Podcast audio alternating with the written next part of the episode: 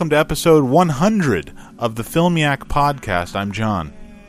I'm Kevin. And I'm JR. And on episode 100, today's episode, we're going to talk my pick, which is Suspect Zero from 2004, directed by E. Elias Marriage. Yeah, JR? Marriage? That that is one way I heard it. It's one way. it's uh, I, I always pronounced it Mirage for some reason, but I know it's an I G E at the end, so I guess it's something like Merhige or something. Mer- Merhige. Anyways, um, yeah. So we're gonna talk about that uh, along with other stuff we watched, including three different films from 100 years ago, 1921 to 2021. Get ready, it's gonna be a blast. Very exciting. Uh, yeah, so let's just get right into it. Stop fucking around, all right? Who wants to begin? Well, I guess who who I did I watch the most stuff this week? Is this a this is a rarity, eh? Absolutely. Yeah, all right. I watched uh, I watched some stuff. I really don't feel like I watched that much, to be honest. But I mean, I guess compared to you guys this time around, it was I quite mean, like, yeah, and I, I watched some things I'm not, I don't want to talk about, like Tom and Jerry. Do you want me to talk about Tom and Jerry? Not if you don't feel like it. I mean, that's up Yeah. to you. I I can't imagine what you would say about it. Uh, I know that all the uh, all the animals are animated in it, right? They are. That's kind of interesting, you know. That's the bit. Yeah, that's kind of that's kind of a cool idea, I guess. Makes it more seem like you know they're part of the real world. If all the animals are like that. I, I did juice a lot though this week. I mean, it looks like I watched a lot of stuff, but a lot of these are like you know three minute shorts from the 30s. You know, so I don't know how much they really count as watches. You but- were in you were in that kind of mood. Well, I just watched. I mean, I'll just start. I, I watched Begotten, so I rewatched Begotten, which is uh, E. Elias Marriage's first film, and uh, it's fine. Um, it's not. Uh, I was telling uh, Jonathan yesterday, actually, I was because we watched it when we were teenagers, and I was telling him it's it's not a, it's not abstract enough for me. Like I wish it was more abstract and less sort of like it's weirdly plot heavy for a for an experimental film. You know, it's very like you can read the creation myth on it very bluntly, and um, I don't know, it's like less interesting to me for that reason. But I think it looks amazing, and I think it sounds amazing. Like the sound design is really cool. It's a lot of uh, just like birds chirping and echoey, delayed noises and stuff. I don't know. It's kind of it's cool. I enjoy I enjoy it for the most part. Man, I wish that I had wish that I had time to rewatch that this morning instead of shoveling snow because uh, I, I just remember being absolutely repulsed. yeah, I mean, movie. well, well, I can I I, could it. see that. I mean, I could see it. It is um, it's aggressively uh, sort of um, antagonistic towards its audience. I mean, it's it's not a pleasant watch or anything, and there's like a really sort of graphic rape scene in the middle of it that's uh, goes on for a really fucking long time. I don't know if you remember that. it's like, and it's like, it's pretty disturbing. But I mean, it's uh, I don't know. It's I, I get what he's trying to do with it, but it, it does feel a little uh, film schooly, which I guess is why he. um, I don't actually. He wasn't in film school when he made it. He was like a he was in an acting troupe or something, like a yeah, he was a drama. he he was and now is a theater guy, right? I suppose he still is. I don't. I don't know anything about him now. I know he made a film. He's got a film coming out that he made uh, called something. I don't. I was reading about it the other day. I watched the little teaser trailer. He's trying to get it kickstarted. Oh, the stateless. No, it's called. Um, no, it's not. Not stateless. Okay. It starts with a P. It's two names. It's like a Greek myth kind of thing or something. Um, Mm. It's called Polia and Blastema. Polia and Blastema. I guess it's only 25 minutes long actually, but uh, he hasn't released it yet. And I'm uh, I'm interested in it. I mean, I'd watch anything that he does just cuz I'm I still like, you know, I I'm interested. I think Begotten is interesting and I rewatched Shadow of the Vampire last night and really enjoyed it. So you know, I'm interested. And we'll get to Suspect Zero and how I felt about that. Uh, but uh, yeah, so the reason I watched all these uh, these short films from the 30s was because of Begotten. Because you go on Begotten and it, on the Wikipedia page for Begotten, and it tells you all of the influences and what critics have said were influences of his. And uh, one of them was Minil Ménilmontant, which is a a film from the 20s directed by Dmitry Kirsanov, and which I'd never heard of. So I watched it on uh, YouTube, and it's very good, very interesting. The lead actress in it is this girl Nadia Sibir Sibirskaya. Sibirskaya, sorry, Sibirskaya. I can't say these names. I think she's Russian. I don't know, but um, sorry. They uh, she's like a really she does a really good job in it, like acting, and it's a silent film, and I've never seen like such good, solid, natural acting in a silent film before. I don't know. I was impressed. But it's a really, it's a pretty good, uh, weird little movie, and so I watched a bunch of Kirsanov shorts. Essentially, is what where I'm going with this. Mm. He made these films uh, of these musicians playing music, like playing pieces of classical music, and then he like did these like abstract images and dancing people and stuff like that over them, and uh, it's essentially like the, the I guess I would would imagine the original music video, essentially like before there were legit music videos. Like that's what these read like, and um, some of them are really cool. So check out Kirsanov. They're all on YouTube. Everything's on YouTube. He apparently made a feature in the 30s too, but I couldn't find access to it. It's called Mm. it's called Rapt, R A P T. But um, yeah. So that's the story of my juicing, Letterboxd, these last two weeks. Good juice, good juice. Thank you, thank you. Yeah, and Jr. I'd still still watch Begotten, even if you don't, you know, even if I, I don't know how how much we want to talk about it again on the show, but you know, I, I I'd be interested to hear what you think about it, regardless. Yeah, You know, and I, I saw that is on YouTube, yeah, that's um, where I watched it. which I mean that feels weird. I, I definitely, when I watched it previously, I rented a VHS copy from Major Video, Oh my, uh, wow. which feels like the right way to watch it. I Feels feel like, like, I should be watching it uh, on shitty VHS. Yeah, I feel like we. I agree with that. I feel like we uh, might have downloaded it, but that feels like it was way too early for us to have be, been able to download a movie. Mm. I don't know how we watched it. I remember we I was obsessed with Shadow of the Vampire when I was young, like when I was 18, 19, 20. I really loved it. It was like one of my favorite movies. And uh, on the beginning of that DVD, they had the trailer for Begotten. And we were just like obsessed. We were like, we have to see this movie. and so we finally finally broke down and watched it somehow. We might have rented it too to come to think of it, maybe from Blockbuster or something. But anyway. Hmm. Who wants to go next? You guys want to hear about Ted Lasso? Hell yeah, Ted Which- Lasso. Uh, I've heard good you things know, about. Didn't he win Jason an Emmy or something? He keeps he keeps winning these awards. He didn't win an Emmy, but he won a Golden Globe and then a Critics' Choice Award. And uh, my mom's been here, uh, just to like help the transition of uh, you know of Sarah going back to work with our newborn. Uh, so she's been watching the baby, and uh, my mom was watching Ted Lasso, and I caught caught an episode when I got home from work, and I was like, "This is enjoyable." and so I, I watched all uh, all ten episodes, and uh, you know it it's cute and it's feel good, and there is not a single moment of it that is surprising, but uh, still just still works. Hmm. It is it you know it's one of, it's some of that mindless TV you can just throw on and and enjoy, and uh, I guess that's where I was, yeah, this past week. Something good to throw on a, and ignore. I mean, and it's you know there's like there's two pretty good laughs an episode, Oh, and I and I like that. let me ask you this: I, Are I the like that. I laughed are they coming from Jason Sudeikis? The laughs? uh, for the most part. yeah. Okay, I don't believe it then. Okay. That guy So, is not funny. mm, Sorry, well, you know, difference of opinion there. Uh, I won't I say he's think- not I funny. I'll funny. I'll say I've never seen him be funny yet. okay.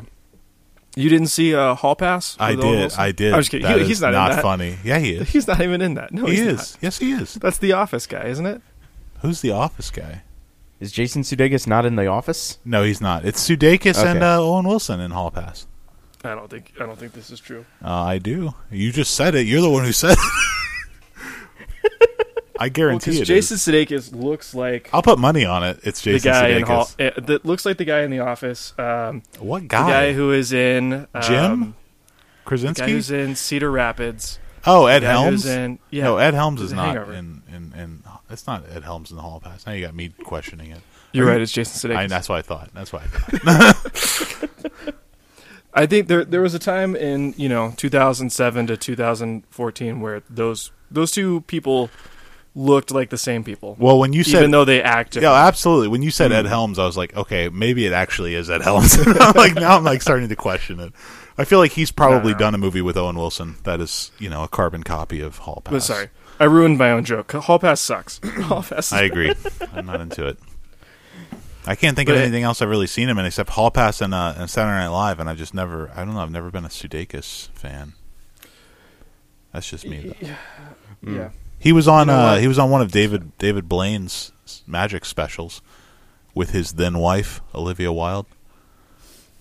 He's um, he's good in sleeping with other people, which is a a romantic comedy that I enjoy. Never and uh, that's as far as movies. That's pretty much it. But anyway, uh, and quickly, I'll just say that I did watch.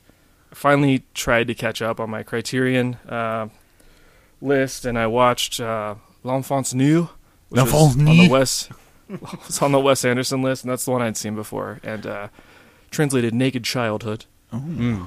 And uh, you know, that has the dead-eyed child performance that the boys from Brazil needed. Ah. Ah, okay. This is this is a, a shit child that totally works. Um, and I mean it's you know, it's it's this very spare movie about uh, a kid kind of has been bouncing throughout like the French foster care system. Um, and the kid sucks. He's an asshole. But you know, of course, over the course of 80 minutes, he he learns to get a little bit better. He doesn't become a good kid, uh, but he stops stealing from his foster parents. So that's good. Mm. Um, Baby steps. then I yeah.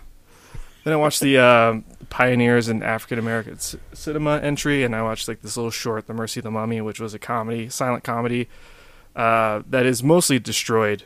You know, um, Mm. so it's it's the watching it is like you're watching this really weird, very stupid, not very funny comedy, but like the the film great like the film stock is just it's it's dead, so it's warped and it, it just it so it's weird. It's a weird ten minutes. Mm. And uh, I watched another Harold Lloyd comedy for heaven's sake, which uh, was pretty good, but I so I was thinking about this morning. I was like, oh, after watching The Kid and Seven Years Bad Luck, I have no memory of this subpar uh, silent comedy.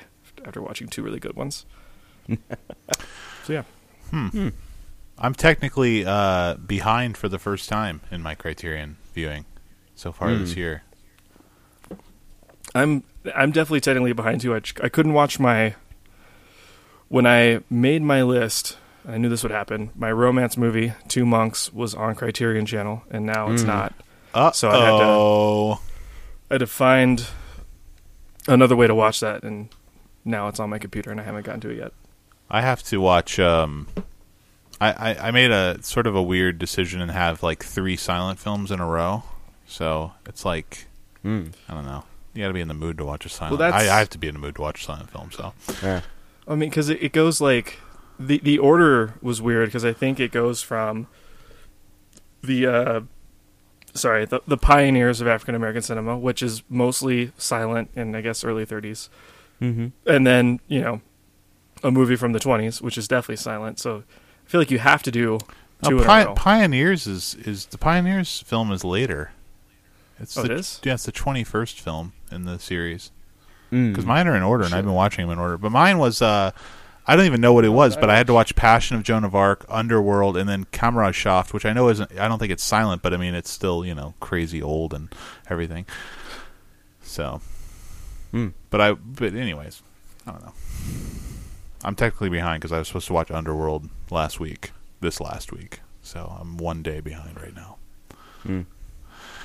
Anyway, Kevin, Well, I only watched uh, one entrant to my Criterion list this past uh, two weeks, and that was Ghidorah, the three-headed monster. And gross.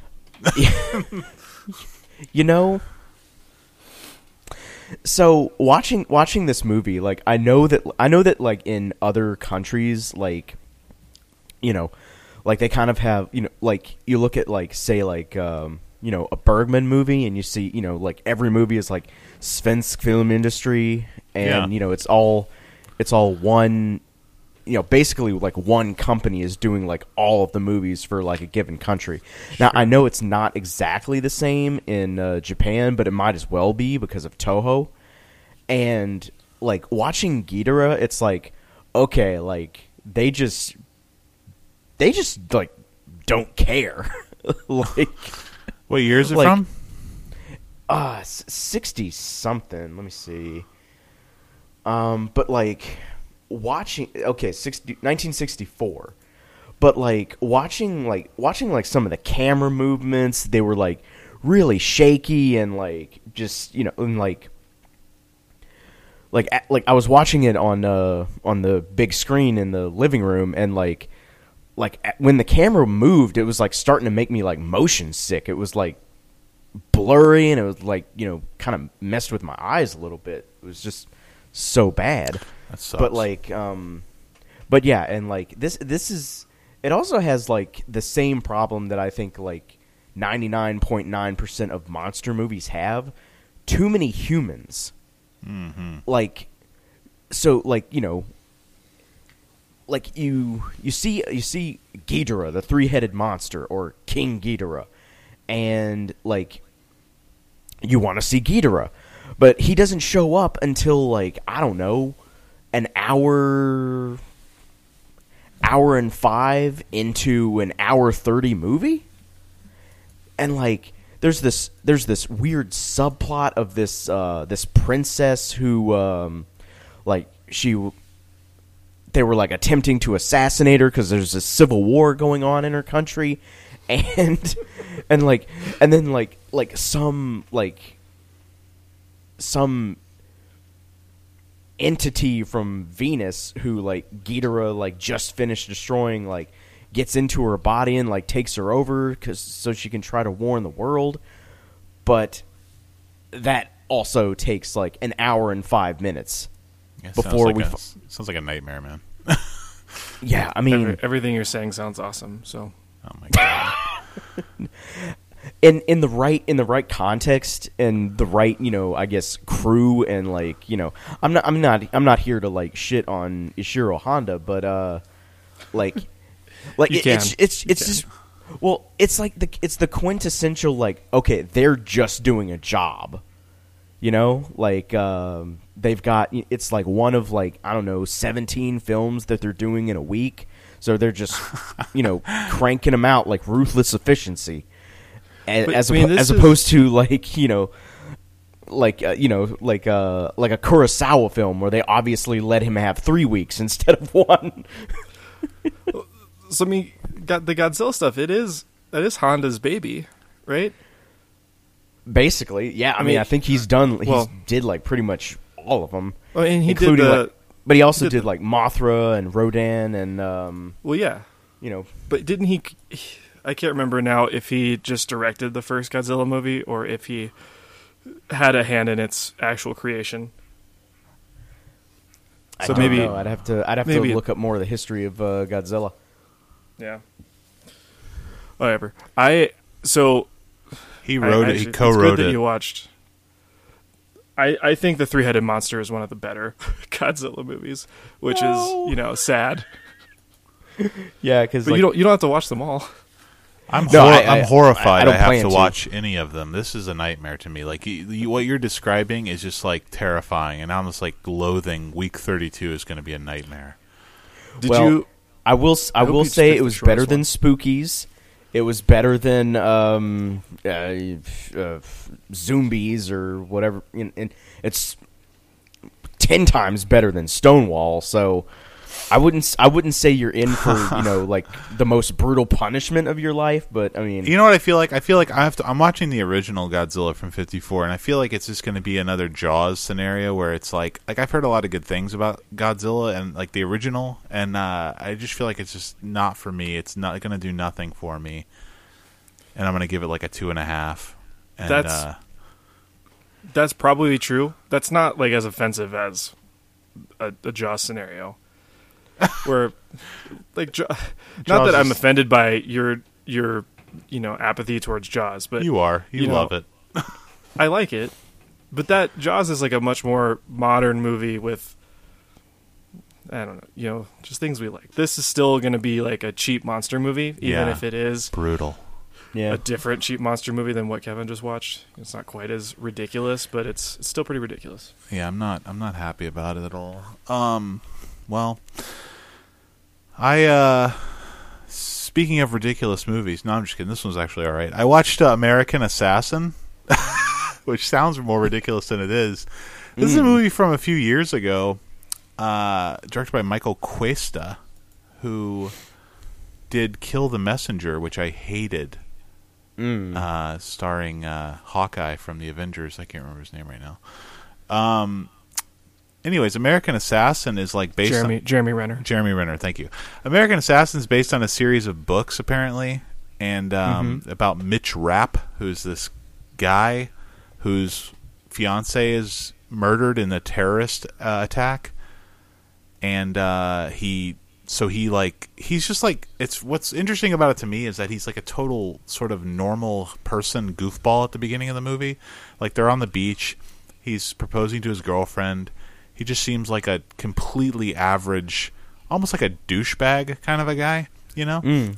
and uh, this terrorist attack happens. His fiance gets murdered in front of him. He gets shot, uh, and then it like fast forwards like a few years, and he's dedicated his life to the revenge. He wants to kill the terrorist cell that did this. So he's like learned Arabic, and he's on like these dark websites contacting these Arabic terrorists. And he's trained himself in, you know, I don't know, close quarters combat and all kinds of shit. So he's gonna he's to essentially join their terrorist cell and then kill them when he sees them. Which I thought was just a kind of an interesting idea that he's just like this, you know, kind of a normal guy, and he goes, and it could be done really like, I could see it being done kind of really stupidly and poorly and uh, kind of goofy, but it's actually, I don't know, it's portrayed as pretty realistic. Like I feel like uh, I, I believed it, you know, for the most part going in. And then he's of course still La Femme, La Femme Nikita sort of uh, storyline. He's he's the CIA hires him to be one of their agents, and uh, he kicks some ass. Do, do they juice him up? Do they juice him up with steroids? Yeah. Did the CIA juice him with steroids? So I'm looking at the poster right now on Oh. Letterboxd, Oh yeah, he's pretty uh, ripped up. eh? His forearms yeah, they're veiny. uh, they're not just veiny. I mean, like they could be mistaken for like he, he's been like branded, like they're branding scars. yeah, they look right. they're so ridiculous. No, he uh he he definitely I would say at the beginning of the film he looks pretty like skin like normal skinny guy. But then he he definitely beefs up a little bit like in the whatever that is like 2 years later or whatever. But I mean I, I don't want to give the wrong impression. It's not a masterpiece of like, you know, modern action cinema or anything. It's uh it still has some cheesy stuff in it and Taylor Kitsch is the villain and he's uh, you know Oh, re- reliably awful.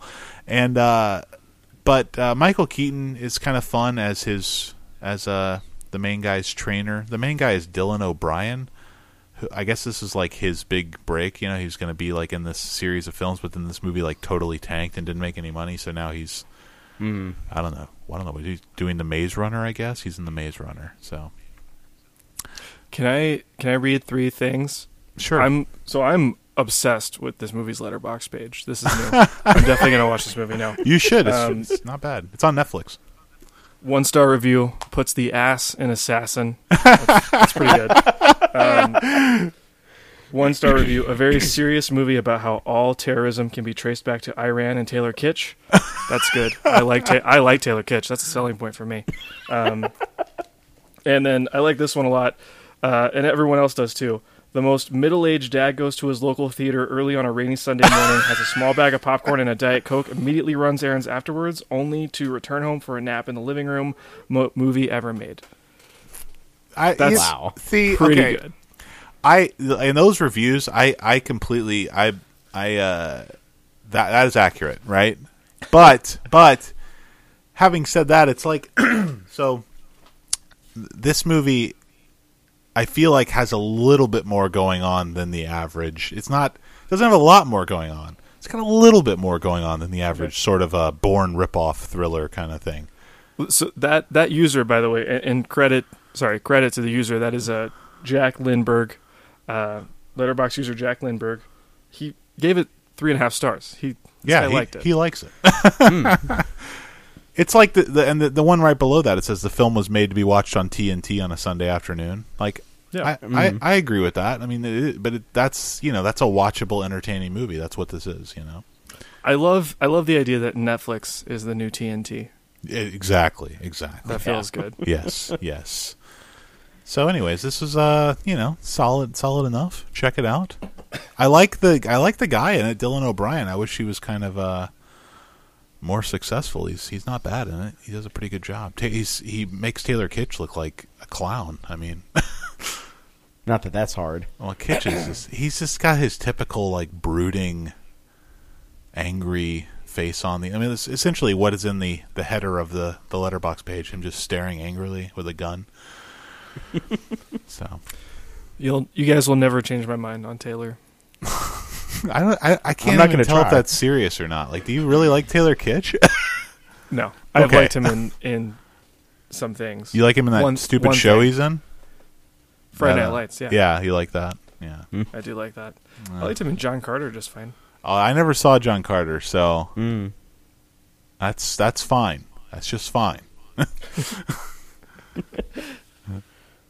All right. Well, Jer.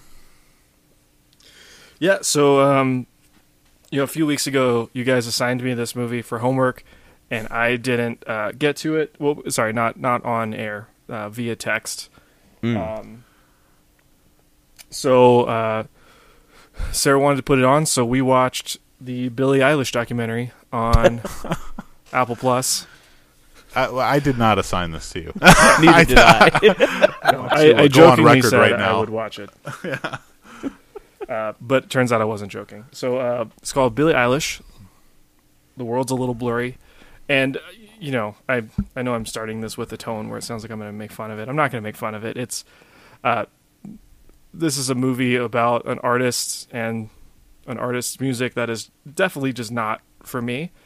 I um, you know, she's got a great voice and it's really cool that uh, this teenage star is is writing music with her older brother in her older brother's bedroom and their family like in their small family home in California. That's that's really cool.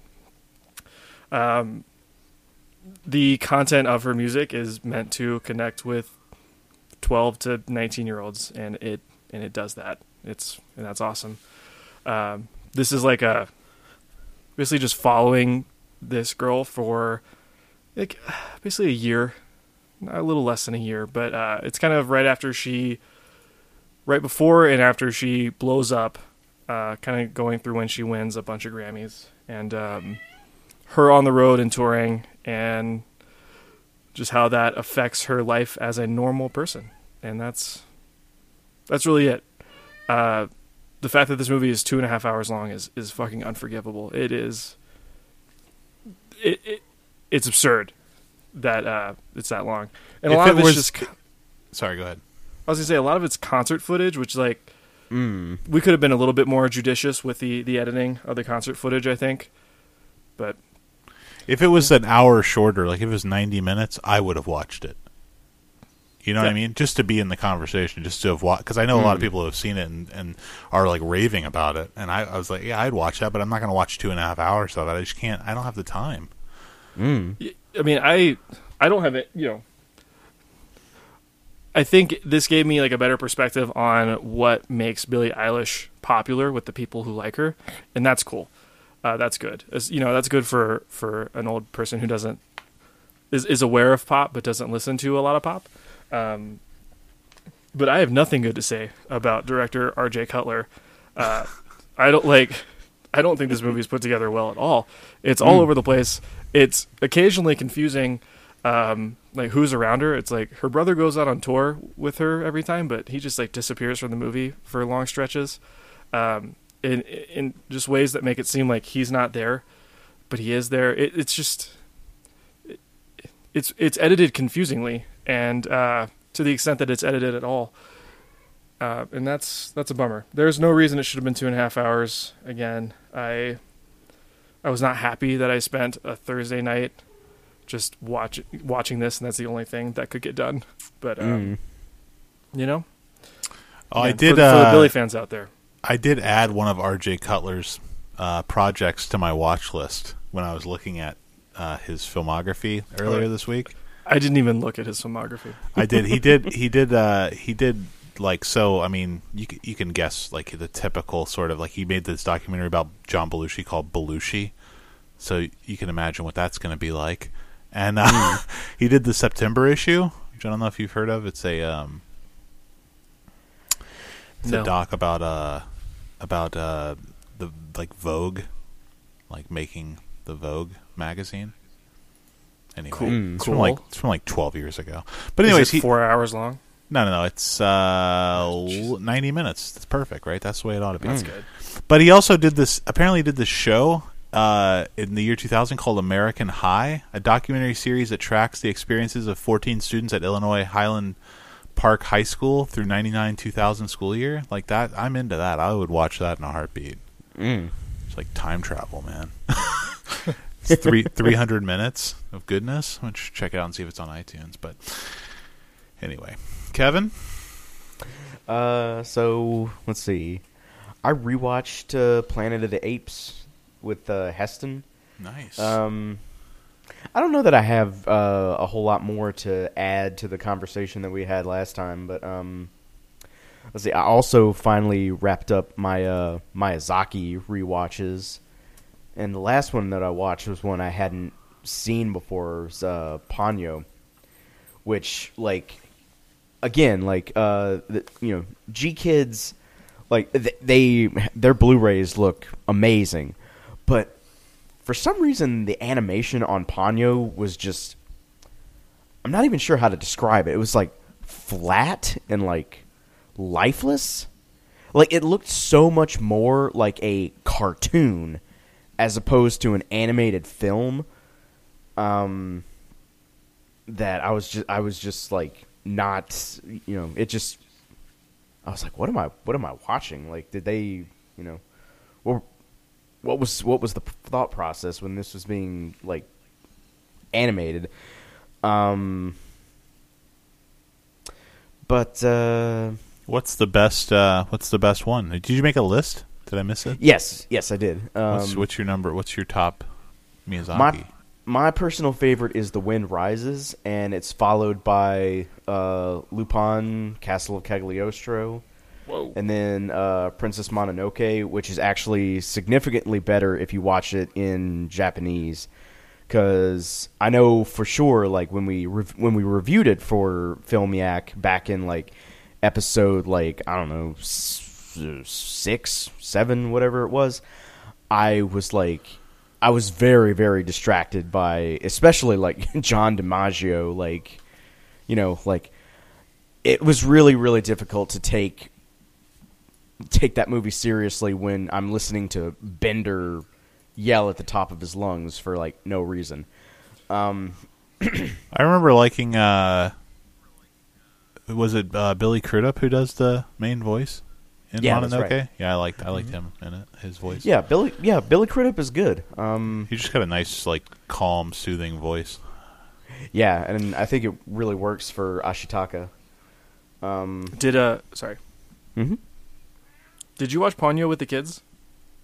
No, uh, they've they've seen like almost all of uh, Miyazaki's movies except for like, I mean, um, you know, they've seen like Totoro, they've seen Ponyo, they've seen Spirited Away.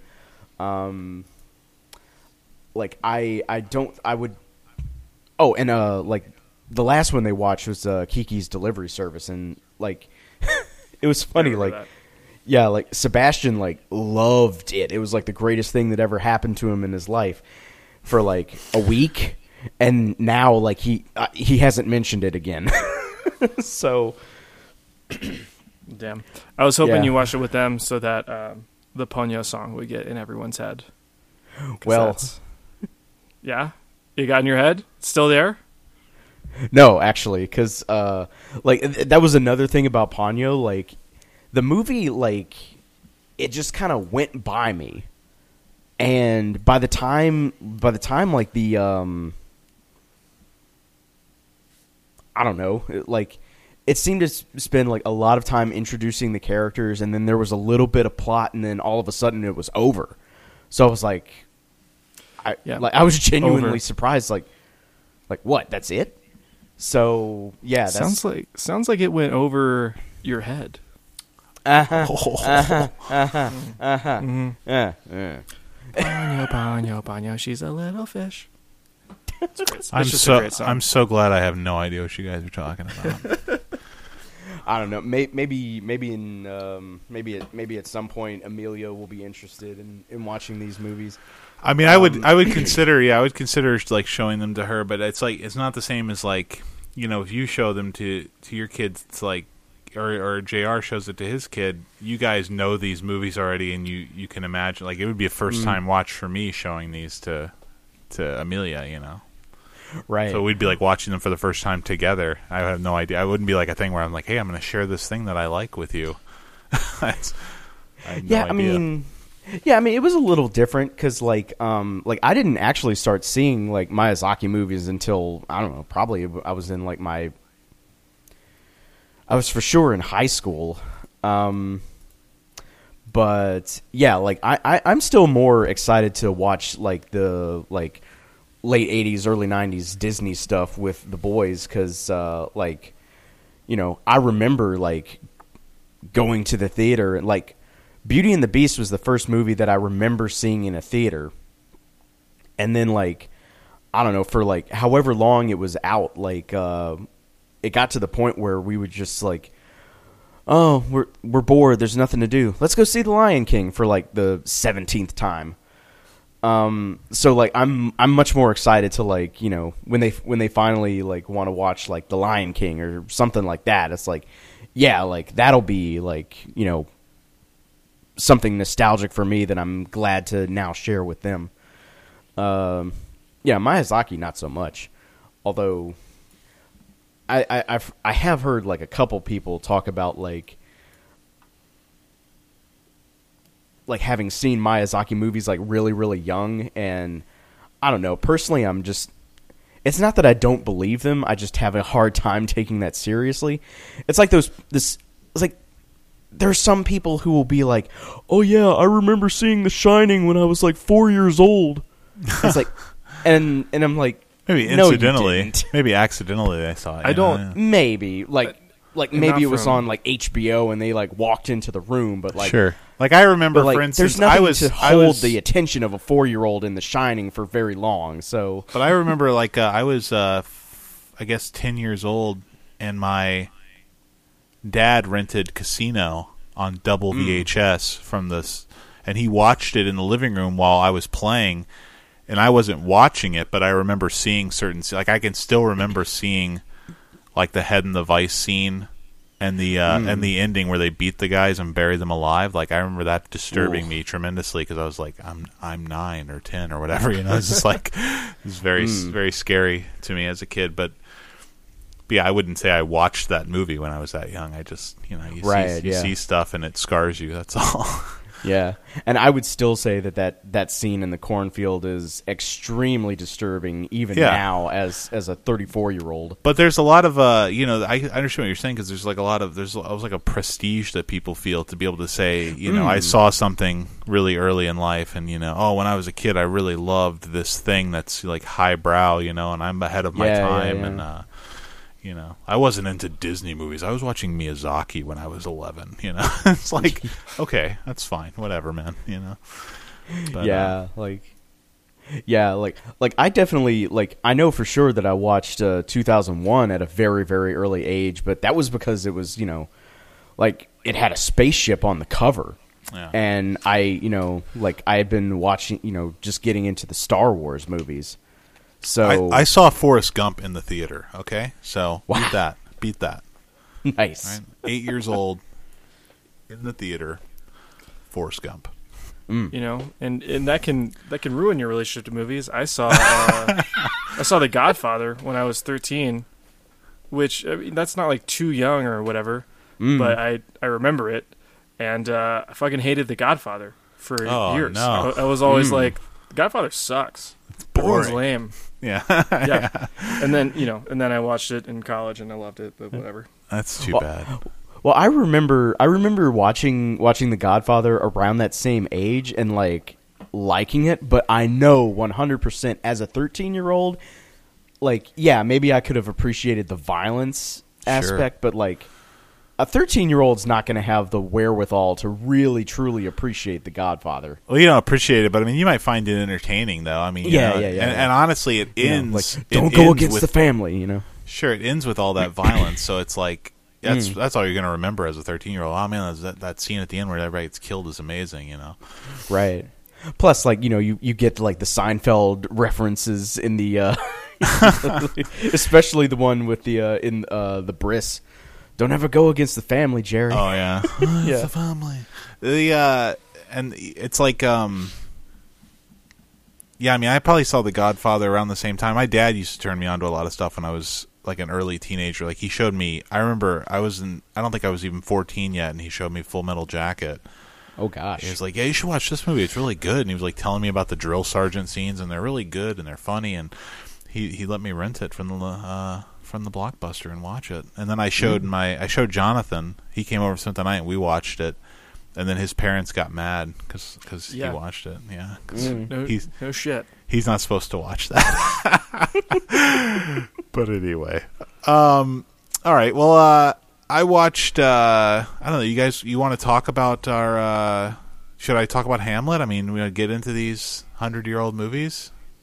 Sure, let's do it. Let's do it. All right, I, I watched Hamlet from 1921, directed by Heinz Schall and Sven Gade, or Gade, I don't know, starring Asta Nielsen, who I guess is a um, something of a movie star in the 20s and 30s uh, in Dan- Daneland, Denmark, and uh, Germany.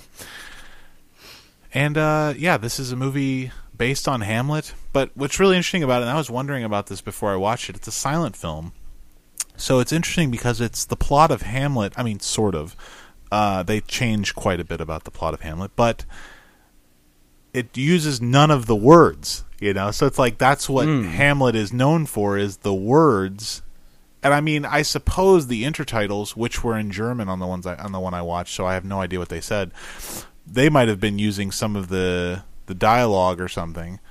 But uh, you did. You didn't have. Uh, they weren't. You didn't have subtitles for No. those. Okay. Mine did.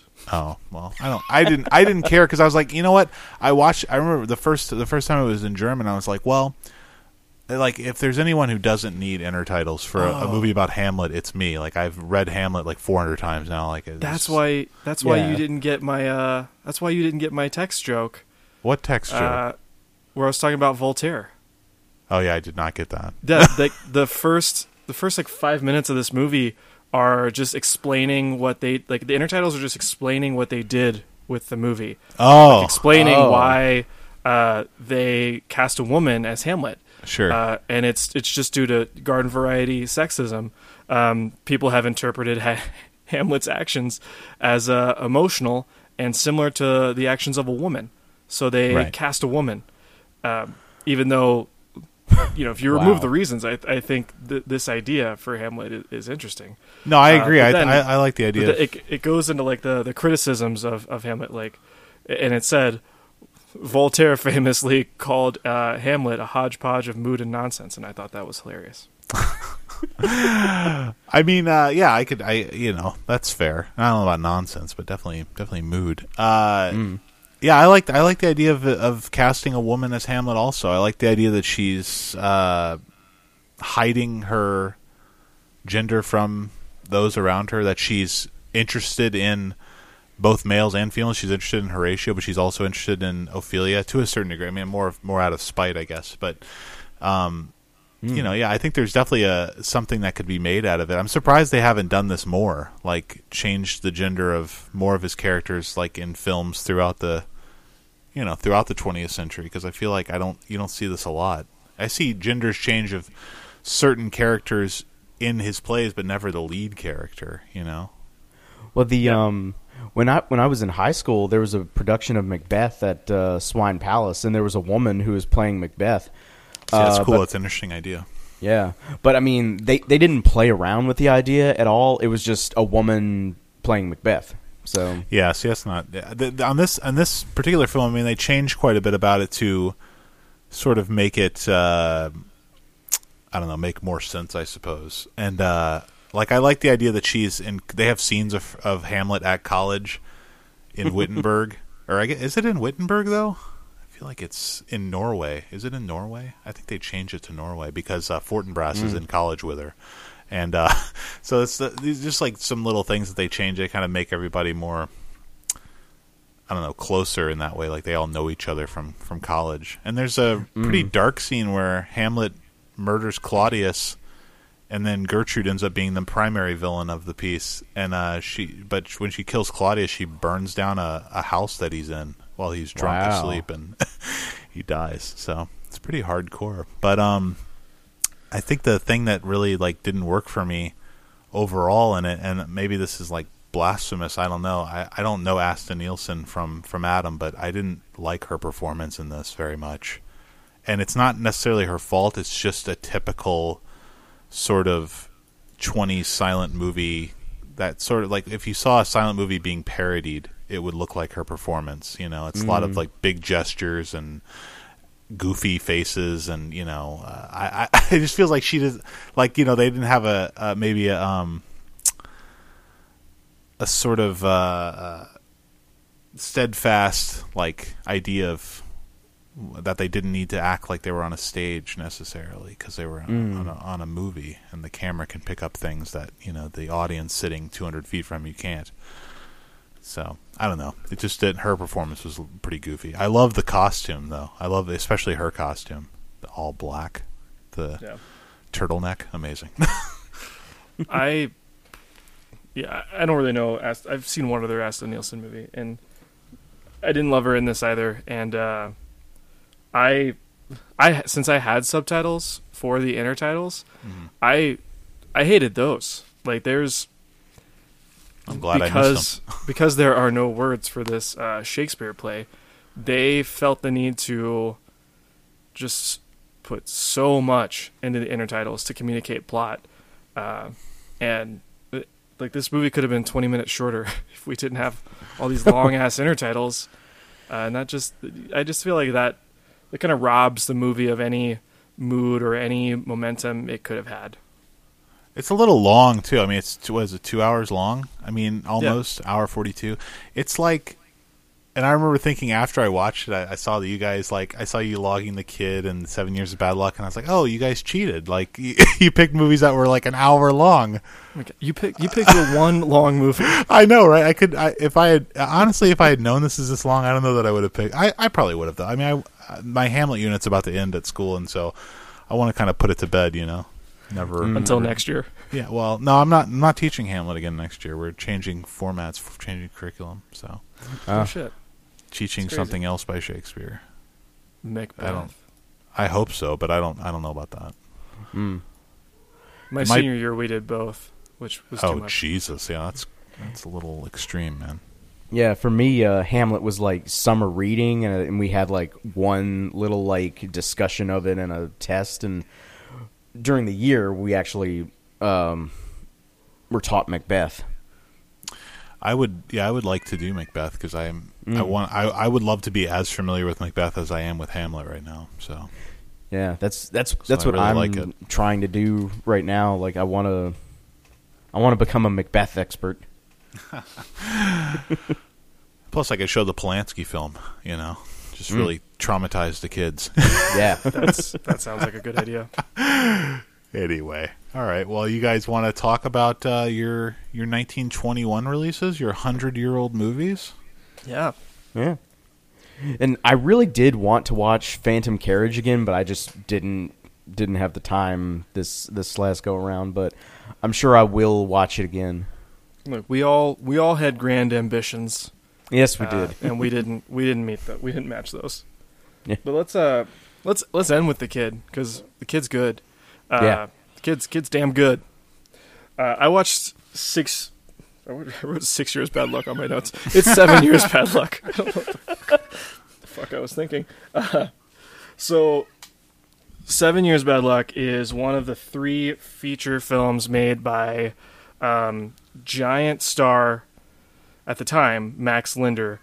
He was uh, like by 1912, he was like the highest paid actor in the world and would like hold that for several years. Uh, he is a comedian in like the Charlie Chaplin, Buster Keaton vein, who preceded uh, Keaton, Chaplin, and Harold Lloyd by by a few years. He was uh, he was doing huge business in Europe while uh, while Chaplin was still on the stage in London, as I understand it. Um, and you can see a lot of Chaplin and Keaton in this guy Max Linder. He's he's got like a thin mustache. He's a short guy with brown hair, like Chaplin. Uh, and like this uh, this Max persona that's in this movie and in several of his uh, shorts is like a less cartoonish version of the Tramp. Like, and, and you know he's not he's not a tramp. He's actually a, a rich guy, but gets into shenanigans and um, gets into things very similar to what uh, Chaplin would get his tramp into.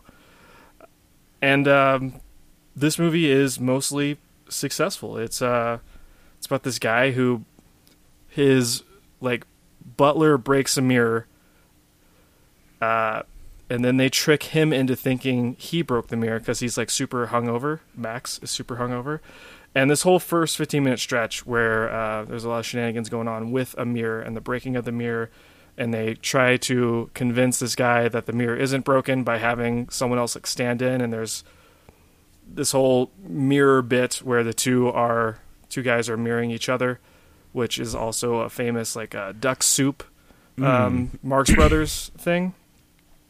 Um, it's great, and They also did it on uh, Roseanne with the two Beckys, Sarah Chalke And and, the Lisa X-Files. Goranson. Oh, that's that's funny. yeah, I, th- this is the origin of this bit in 1921. I don't know. I think Um, Roseanne might have started it. Okay, I, yeah. If I, Yeah, Roseanne is ageless. Been making movies since 1912. just kidding. Okay. No, I know. Um, but yeah, the, like nothing. I don't think anything else throughout the rest of the 45 minutes is quite as good as this whole mirror thing. Um, and like the plot of this is dumb. Like they spend too much time on the plot. Like we could have shaved 10 minutes to make this the same length as the the kid. Um, and you know maybe it would have been a little funnier, had a little uh, bit of zippy pacing, but uh, and it doesn't like reach any of the emotional heights that I think the kid uh, does with Chaplin. Mm. But but yeah, this is uh you know recommended for you know just just to get a taste of like this forgotten comedian who was clearly influential to these uh these other comedians that are still remembered today. What have you? Is this the only Max Linder film you've seen? Yeah, first one. Okay. and that's that's why that's why I wanted uh, to do this one. So Cool. it's been on my list. Cool. All right. Well, I was gonna watch The Kid this morning, but uh, I had to set up this setup, and I just too. I, I woke up and I was like, I have almost exactly an hour before we're supposed to start. Perfect. I'm gonna watch The Kid. I actually had it queued up and everything on my TV, and then time got away from me. Mm. Couldn't couldn't make it happen. But how uh, how was it? It's really good, and I will say that the the one, the version that's on uh, the Criterion Channel looks like fucking gorgeous. It looks, hmm? yeah, I yeah, said it's insane. How, I don't know how they did that. yeah, absolutely. Like it looks, it looks better than some movies that are made like now or like in the last ten years. Like it's Wow. it's fa- it's fantastic. Like I, I yeah, I don't know how they were able to get such a good looking thing from you know like however old those film negatives are. You know, what hundred years, um, or however old it was when they actually did the restoration. But um, anyway, um, yeah. So the kid is about. Uh, it starts off with this woman who's had a child out of wedlock, and um, in a moment of panic, she just leaves the kid in a car, and eventually, like the the car gets stolen, and then the thieves leave the baby in an alley, and the tramp uh, happens across it. And at first, the tramp is trying to get rid of the kid, but then he just then he takes it in, and next thing you know, like they're father and son, and hilarious shenanigans ensue. And uh, and yeah, like it's like the kid, uh, the kid who actually plays the kid, Jackie Coogan, he is very, very good. He's such a good actor. Like we, like you see, like, like he's like he's has this way of emoting and like like uh he and he and the tramp have this uh, like con scheme where like the kid will like break a window and then the tramp will just happen to show up with an extra window pane and and fix it up and like and when when like the the cop stops him and like hey what are you doing like he just you know so natural like uh like like he acts just as well as any of the adults in the movie so like yeah it's very very entertaining I'm excited to uh, check. I, I honestly, I want to say that I might have seen this. Um, I wouldn't have counted as a watch because uh, I think I saw it at. I don't know if you guys remember when they used to do the. Um, I don't know what they even call it. Is it the Baton Rouge Gallery? They used to show silent films and have a live band play. oh yeah silent yeah films. And uh, this was one of them. I, I want to say they played this, and uh, there was a band that played uh, over it. right But I it's rem- been you know 13 years ago or something. So Yeah. I remember that, but I don't remember what it was called. But I do remember they apparently like they didn't have a new band each time. It was like the same like one dude who would like do it to every movie and I thought that was kind of like Come on. I remember like, them having somebody else uh, get in there. At least two. I remember they showed um the last one I remember them showing was uh like a it was like Ro- like a Robin Hood movie and uh Mm. they had a different band for that. It was local band with a female singer, but th- they didn't I don't think they had vocals or anything on it, but they just played music. I don't know, but I remember being kind of uh interesting, you know, fun thing Mm. to do. But Right. I don't I don't remember anything about the film at all. Mm. Kevin, how'd you feel about the end of the kid? Oh, I liked it. the the very end uh, of this movie um, involves the the kid kind of um, being reunited with with his mother, right? Mhm. Uh, who his mother, who now has money, she's actually like a a famous star, as, Right. as they say, um, and the tramp ends up like having this fantasy of of being in heaven. oh um, yeah, yeah. which I thought was great. Um, and Sin is introduced, which was hilarious. Yeah. Uh, and then he wakes up, and you know, and for a second I thought we were just going to end right there with him waking up, still, you know, asleep Mm. on his doorstep, and and that's it. Um, and I, I wish it had ended right there.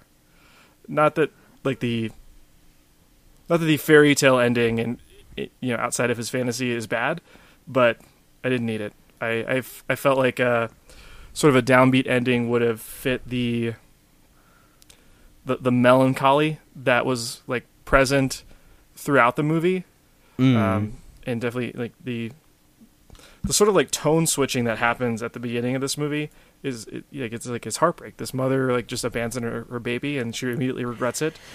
But then we switch to a, a tramp comedy and that shouldn't be as successful as it is. But um, you know, there's there's this kind of tone. There's this this sadness behind everything throughout, and I I um that's like the only thing I didn't like. They um the happy ending. Yeah. Is that what keeps it from being a 5 for you? Yeah, that's it. Wow.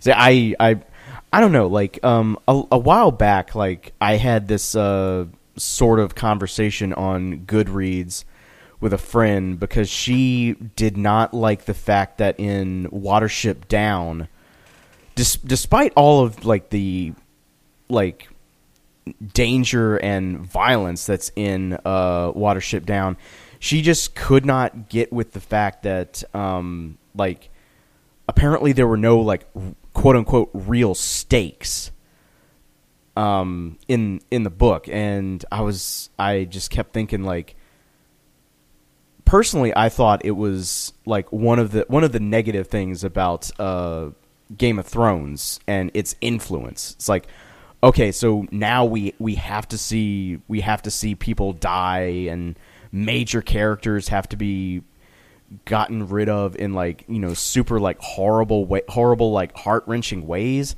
But I was like, no, I mean they go they go through this whole thing. They you know suffer all this fear and anxiety, and there's a lot of death. You know, like um, you know, the Warren that they left was obliterated, and all you know all those rabbits died, and and it's like you know like No I- I- stakes though. yeah, no, yeah, no yeah, stakes. that's that's such a clear. Yeah, just yeah, hard so, disagree with with that.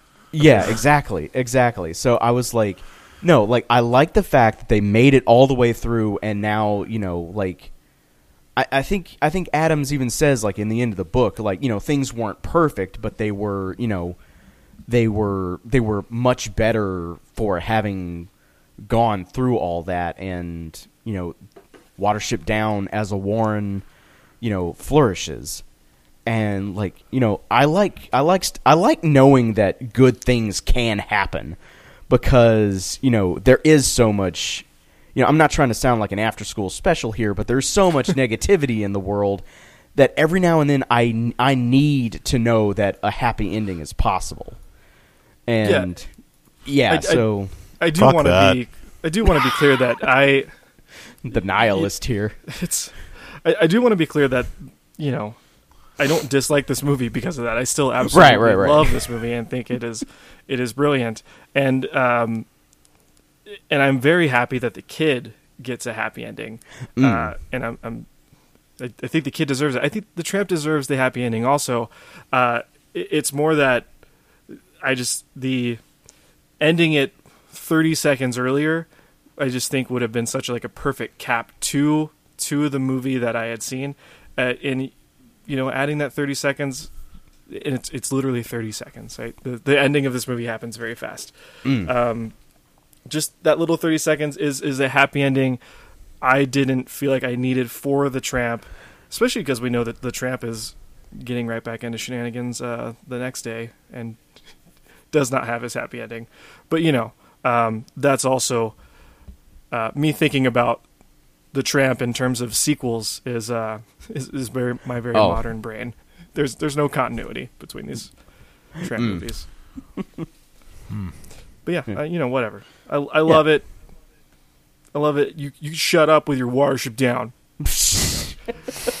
i'm not here to defend the movie but uh you know We did that already. yeah i know Didn't we all like Epi- it? I didn't. No, Oh, sure. I don't Yeah. I remember did. liking it. Right yeah that was our first episode with jr Oh, yeah he uh Kevin, keeper of the Filmiac history. I don't, I don't remember that. Yeah, I recorded that in the library with you guys. yeah Oh, okay, cool. Um, so I'll just I just want to really briefly touch on. Uh, I watched Anna yesterday, or day before yesterday, and uh, Anna's a From- movie from Luc Besson. Not from Uh, 1921. No, from two, from 2019, and uh, it's uh, it's. I was gonna. I meant I should have mentioned it when I was talking about American Assassin because it's like a less good version of American Assassin.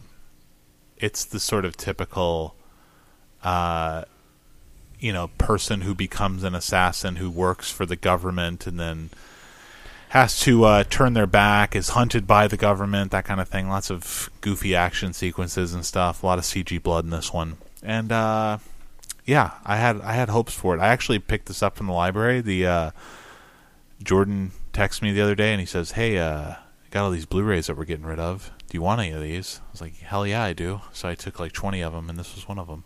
Hmm. But uh, yeah, it doesn't really work. I don't know what Besson is doing. He needs to. Uh, I mean, you know, it's fun. Sort of parts of it are interesting in that Bessonian kind of way. Mm. But then also, I just want to briefly say that I watched Shadow of the Vampire last night, rewatched for the first time in maybe 10 years. And I like it. It's a good movie. It's not perfect, but Willem Dafoe's great in it, and Malkovich is great in it. And uh, I was actually wondering what the sort of like I was the whole time I was watching. I was like, I don't know what this movie's about really. Like, I don't know what the theme of this movie is because it's just kind of like this idea of you know Max Schreck, the actor, is actually a vampire, and they're making this movie. But then in like the last ten minutes, it really becomes clear because uh, you know it's it's about hubris, right? It's about uh, Murnau being a, an egomaniac who has to get his movie made at any cost. And uh, I really love the ending of the movie. It really helped the thing along quite a bit. Like the last five or ten minutes are amazing. Mm. So, if you haven't seen Shadow of the Vampire, I don't know how you're going to because it's not on any streaming services and you can't rent it on iTunes. but I think uh, it might be at the library. The Yeah. fuck is going on? for real. I had to had to uh, DL this thing, Mm. but uh, yeah. Anyways, it's great. Check it out. Yeah, I've been meaning to watch it again for like a long time because, um, like, I initially watched it because of uh, Eddie Izzard and uh, Catherine McCormack. Um, but now I would now I would watch it for Dafoe. They're both they're both great in it. Mm, But yeah. Dafoe's great. Everybody, all the acting is pretty solid. Uh, it, Cool. it- Car- Cary Elwes might be a weak point, but I like his performance. It's just it's very like his accent's very goofy, but Uh, but for the most part, I'm I'm into it. I like his character a lot. Anyway, uh, do we want to talk spookies? yeah, Have to um, have to talk spookies. Yeah. So this is the uh, punishment film from Letterboxd Roulette last last time that uh, Kevin and I lost and had to watch Spookies from 1986, which has is this it doesn't have like three directors or something. Yeah, and I, I found out why. Yeah. Did they you got guys fired, look up why? right? Yeah, yeah, they got people got replaced, right?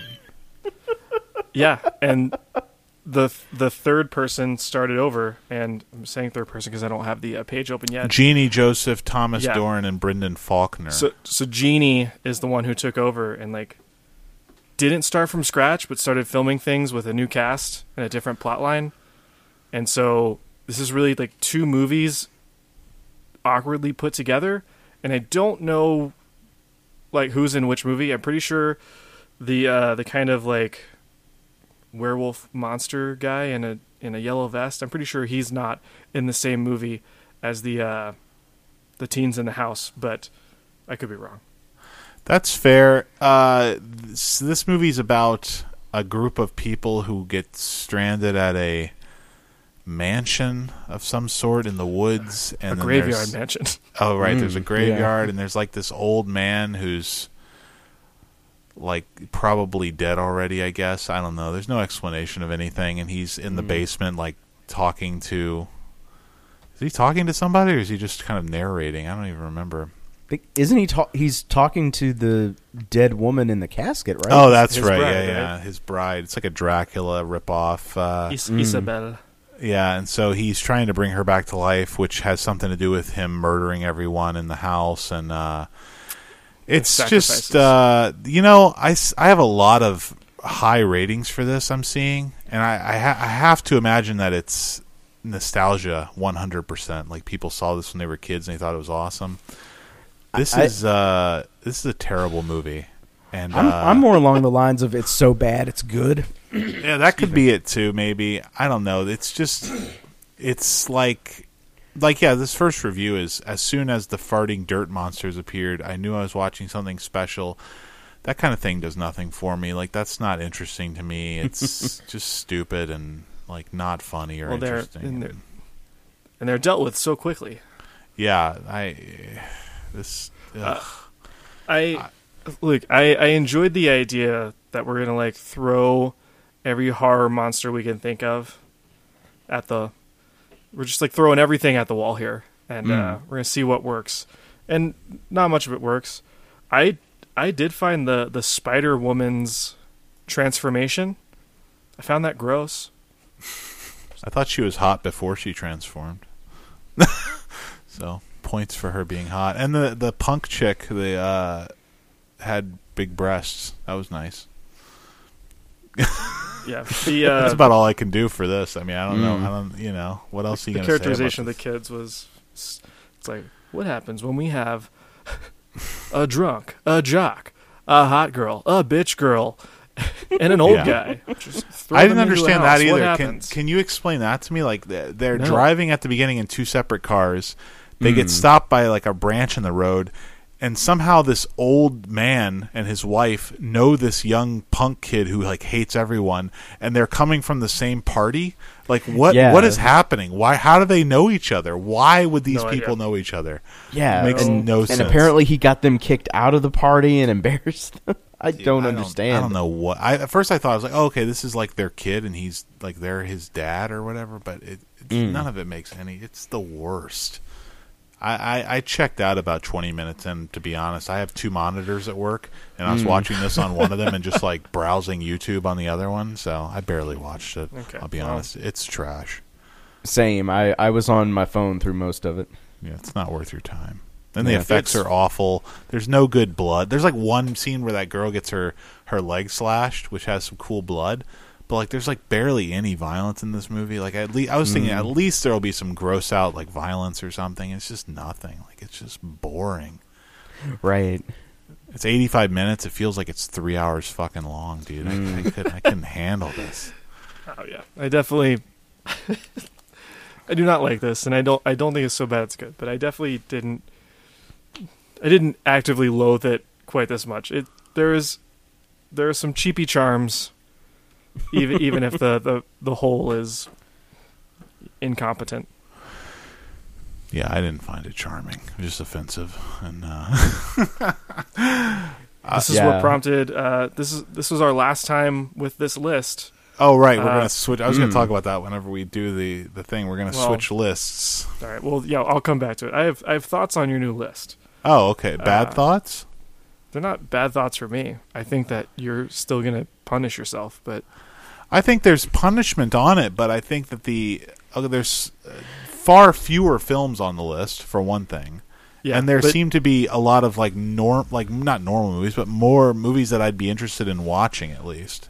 I don't Mm. know. There's It's a lot all- of shit too, but I mean, there's like It's all genre. Like I agree with that. There is all genre, but I don't have an issue with that. I mean, we, we just we raised the probability that you are watching a Toxic Avenger sequel. That's what I'll say. I don't care about that. I would, you know, that's like the same thing as watching Spookies to me, and Mm. it's Which like you hated. I did hate Spookies, but I didn't hate it as much as Stonewall. And Yeah. and honestly, I feel like the the chances are greater with the other list. The chances are greater that we're going to end up watching uh, a, an asylum picture like Zombies again, and I would rather be dead. you That's know? that's fair. It- it- so by you know the the list that you chose is the the long weird list of movies, yeah. um, which and nobody cares how if Oh, a movie is not weird. but but it does mean that there's no just there's no drama. There are no dramas here. It's all genre stuff. Uh, so that like a chance of getting a Stonewall Black like Swan is on this list, and Black Swan is a drama. I'm just kidding with you. Go ahead. I mean, sure, Black Swan was a weird drama. yeah. Um, wh- whatever. There, there's not going to be a Stonewall. There's not going to be like a failed trash drama that is going for prestige in all the wrong ways. And that's Uh, what I'm trying to avoid. That's good.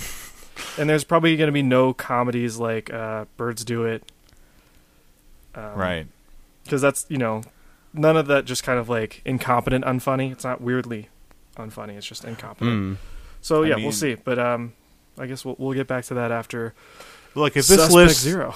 If this list is a nightmare, you know, two or three times in a row, we'll look for another list. That's all I can say. you know, I don't. I'm not interested in like. I, I'd be. I'm less interested in, in it being a punishment than it just being like a. You know, like we're forced to watch something we wouldn't normally watch. You know, like I don't. Right. Like I like that aspect of it that we're, you know, like it's maybe something we wouldn't have thought of and like now we're in a position to actually watch it as opposed to a quote unquote punishment. La Haine is on this list. That's not a genre film. You're right. There's a couple I, and here or I- there. I only got two uh, pages in before I made my assessment. But Okay. Well, also like they have they have, uh, they have a um, what's that guy's name? U- Uwe Uwe Uwe Boll. They have Oh, his films yeah, on here, so that's that's not good. But yeah, I don't want to all watch the In the Name of the Rampage King films. again. Oh. anyway, uh, all right. Well, I guess uh, I guess we can just jump into the main review, unless you guys have something else. you need Let's to do talk it. About. All right. So this week, uh, the film that we picked, that I picked, was Suspect Zero from 2004. Again, directed by E. Elias Merige. Merhige. I, I really would love to just have a. I want to hear him say his name and just know for sure. But anyways, it stars uh, Carrie Ann Moss, Aaron Eckhart, Ben Kingsley, some other people, character actors that you may have seen and stuff. And it's a uh, serial killer thriller about a about a man who hunts serial killers. But I guess that's sort of a spoiler because you really don't find that out until two thirds of the way through the movie. But I feel like it was in the trailer also because I'm pretty sure I knew that going into this the first time. Mm, well, I I saw this. It's in the um like Letterboxd um synopsis. That's true too, yeah. Yes. But it, but the film itself doesn't tell you. Like you don't know that. Oh, yeah, until- yeah, yeah. If you were going in blind, you Yeah. wouldn't know. Right, that's But, a reveal um, in the movie. Exactly. Uh, I saw this movie in the theater because I was such a huge fan of Shadow the Vampire. Had to see anything that Merhige did, and um, I will say that when I saw it in the theater, I hated it. I thought it was terabad. Um, very upset. Actually, it's it reminds me of something real quick. Is that I started making a list of movies uh, that I saw more than one time in the theater on Mhm. Letterboxd. So I've been making this list from memory, and uh, I didn't see this movie more than once because, like I said, I hated it. But like eighty percent of the movies on my list, so I got about forty movies on the list that I've seen more than once at the theater, and eighty percent of them are from two thousand four. And I was like, why did I see so fucking so many movies more than once? And I Oh, realized this uh, Alexander was was this year yeah, too. exactly. And I saw it twice, and uh, I saw, um, I mean, just all sorts. Of, I mean, there's like tons and tons of movies. Like Cold Mountain, I saw uh, in the theater four times, I think. Um, so just like tons and tons of movies from 04. and I realized the reason is Garden State, Sin City, Alexander, Gross. Birth, Closer, Crash, I Heart Huckabees. All these movies I saw multiple times at the theater. The Devil's Rejects. Don't ask me why. Um, and uh, but I realized the reason is because this is the year I started driving. So I had a car and I was independent. I could do anything I wanted to. So I drove to the theater constantly. Wait, did you start driving late? Yeah, when I was 18. Okay, so I was like, this is also the year I started driving, and we're not the same age. Mm. Oh well, I started driving. Yeah, I started didn't didn't get my license till I was eighteen. Uh, but uh, anyways, Suspect Zero. I watched it this time. Getting back to our review, and uh, my opinion hasn't changed. It's become more sharp. It's sharpened my opinion of this film. Uh, now I can explain exactly why I think it's a huge piece of shit. And uh, I did not like it. I was displeased with So- almost everything about it. Aren't Hmm. aren't you? Aren't you just so happy that you felt the need to punish us all just because I had seen Melvin and Howard before? We can, we're not going to rewatch Melvin. You just watched Melvin Howard not long ago, though. It's But like- your anger let you choose this movie that you hated. I'll, I'll be honest. Okay, look, I I am I am I'm not sorry I rewatched this. I mean, I've been wanting to rewatch it, but the uh, I will say that the next two picks for me, they're set in stone. I know exactly what they are, and they're both going to be good, and I'm happy about that. So Mm. that's what this movie has caused. I, I, have really lots you, of notes too. I have twice as many notes as I would normally have. Oh, my goodness. Well, let's. I mean, I feel like I kind of revealed my hand uh, that I don't like it. Kevin, what do you think? Yeah, I, it was awful. Aaron Eckhart is the worst. Uh, Carrie Ann Moss is a jobber at best. Harry Lennix is Jesus. doing the same stupid stuff that he was doing in The Matrix, and Ben Kingsley is. Yes, one of my notes, man, that he was in the Matrix. God damn it! yeah, I didn't even realize and that. He's doing the same, up. th- and he's doing the same voice and the same manner, and That's just his voice. Gotta hate on Harry Lennix, man. No, I, I, that's fine. I- I- he's he's awful in the Matrix. I'll say that. He's really bad in the Matrix. I mean, he's he's not alone because sure. yeah, I, I'm I'm sorry. Uh, you know, I'll I'll say it again. I didn't. I do not like the Matrix movies. Oh yeah, William Mapother is in this. That's uh, Tom Cruise's For- cousin. For Who? two Very scenes. short Tom, scenes. yeah. Tom Cruise is a, a producer on this. Oh, that's right. I forgot. He had his name removed though. I read, Yeah. which I can imagine why. Because Well, yeah, I mean, I don't want to look be at- associated with this. Okay, well, uh, I mean, let's get specific. What what don't we like about the outside of the fact that you hate the acting in it? I suppose, but I mean, it looks like a made-for-TV movie from 1996. this is true. Yeah, it, looks, like awful. You know who shot Seven this? And like, You know who shot this? Michael Chapman. what? Like What? the guy shot Raging Bull. Like, how does this look so trash? Now, I did Oh my look up. I looked up Michael So do you- uh, like his stuff later. Like during this time period, it all looks kind of bad. Like, um, Uh, I forget what else he did, but a lot of just kind of like he was a, a more of a jobber at this point. I suppose he wasn't working for Scorsese anymore.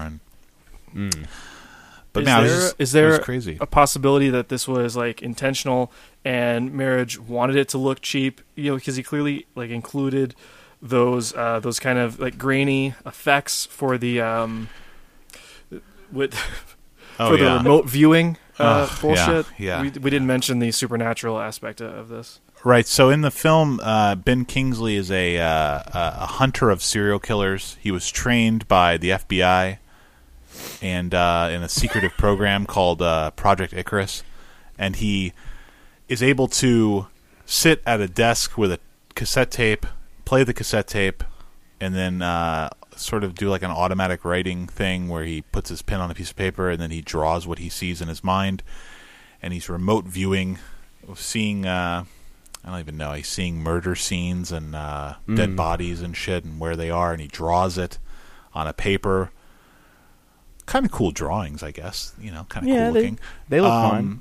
I hated his handwriting when he like wrote, you know, like all all of this stupid sort of like uh he is the one you can see, see, see, see, and he would like ri- repeat words, kind of like fax them to uh Aaron Eckhart's character. mm, And uh but yeah, so he's uh he's got this sort of psychic ability which I also have an issue with beyond the fact that it's just retarded is that at the end of the film he's seen his own death somehow. mm. So now so now it's not only can he see murders that have happened in the past, he can also see the future. Like I it's just like out of nowhere, you know. Uh, I was I was wondering if it, if that was like uh, like he can see the serial killers and like technically now he's a serial killer. So, I Mm. don't know. It, it- That's- it's that's- that's- yeah, that- maybe it's a that works. stretch. It's a stretch Sure. for sure. Sure. I mean, you know, he uh Kingsley in this he's definitely over the top Mm. and I have to believe that it's on purpose like he knows he's being just, you know, or maybe he was encouraged to be sort of he's coming off of a sexy beast, you know, and his Oscar Mm. nod for being over the top. So Oh. maybe he's he was encouraged to sort of recreate that energy. I don't know. Do you Yeah. guys ever listen to like? Do you guys ever listen to podcasts or an audiobook on like 1.25 speed? Yeah. Every like this dialogue wa from from Kingsley especially wa- was stylized, or, or maybe it was uh, not maybe not stylized, but this was like Kingsley's choice. Like he is delivering a lot of his stuff, especially when he's talking, like in the first scene, talking to the other uh, the serial killer. Mm. yeah. um, who we don't know is a serial killer at the time, but like, he is speaking in a way that, that like he is purposely sped up. To, Sure. like- when he like, gets when he gets excited too, he like he like has these moments where he he'll just start screaming in the middle of a sentence. You know, like that happens at the beginning too. I don't. Yeah, I, I'm not. I'm not a fan of his of his uh, performance in this. I don't think it's. I don't think like he's necessarily doing a shit job. Exactly. He's just making Mm. choices that I don't agree with. Uh, but again, I don't know that it's his fault or if somebody encouraged him to do these things. Yeah, and like, so one one of the things that I find hilarious and stupid in like pretty much everything that they're done in. You ever notice how like, like no matter like what like super ultra you know secret um project like the FBI or CIA or the army has has been working on, there's always somehow like they've been filming it all and somebody has put it together and made it look like some you know like military training film from the 40s that's basically a newsreel Yeah. and they're they're around and they're they've you know they they just like I don't understand how you know like I mean, getting into like like, not just like logistics of lost why in they a, would in a report that's been redacted Sure. or something. I mean, the the idea that they're filming any of this, and then why why on earth it's on? Uh, um, what wasn't it on like film, like on a projector? Am I Yes. remembering that wrong? Yeah, it's like why would it be on yeah, film? and it on a was set up it and ready no to go. sense. Yeah, it makes absolutely no sense. But I mean, apparently this movie had like tons of uh, writers. Like Zak Penn did the original script, which was like a I, it might have been like one on the blacklist or whatever. But um, and then uh, Billy Ray got a hold of it, and Billy Ray is dubious at best. I mean, he's done a lot of good stuff, but he's done a lot of shit stuff too. And I mean, are we gonna? I mean, shit. We're gonna say that Billy Ray is like not as good as as Zak Penn. like, I, no, I I, mean, no, I'm not saying that. I'm just saying I, Zak don't- Penn I, ain't good. I didn't say Zak Penn was good. I'm just saying like apparently the I mean the original script was a was like a big deal. I read like you know Hollywood Yeah. they they wanted to make this. It had huge stars attached to it at one point. There, um, there's there's a list of people that did uncredited rewrites on uh, the IMDb trivia, which uh, also is is dubious Hmm. in terms of uh, you know reliability. But um, let's see, it would involve. Oh, sorry, Paul Schrader and Ben Affleck also did rewrites Oh. before um, before it got to Billy Ray. Because Billy- uh, and Ben Affleck, I think it was because he was uh, considering taking the role. Mm. I could see that. I could see him in the in the Thomas Mackelway role. Uh, and Yeah. Tom Cruise, Tom Cruise was producing because he also had been considering taking the role, Right. um, and apparently, s- apparently Sly Stallone expressed interest as well, which I I have a hard time imagining that. That's hilarious. Zak Penn wrote X two X Men United, so he's he's God Which- in my book. He has look, carte blanche.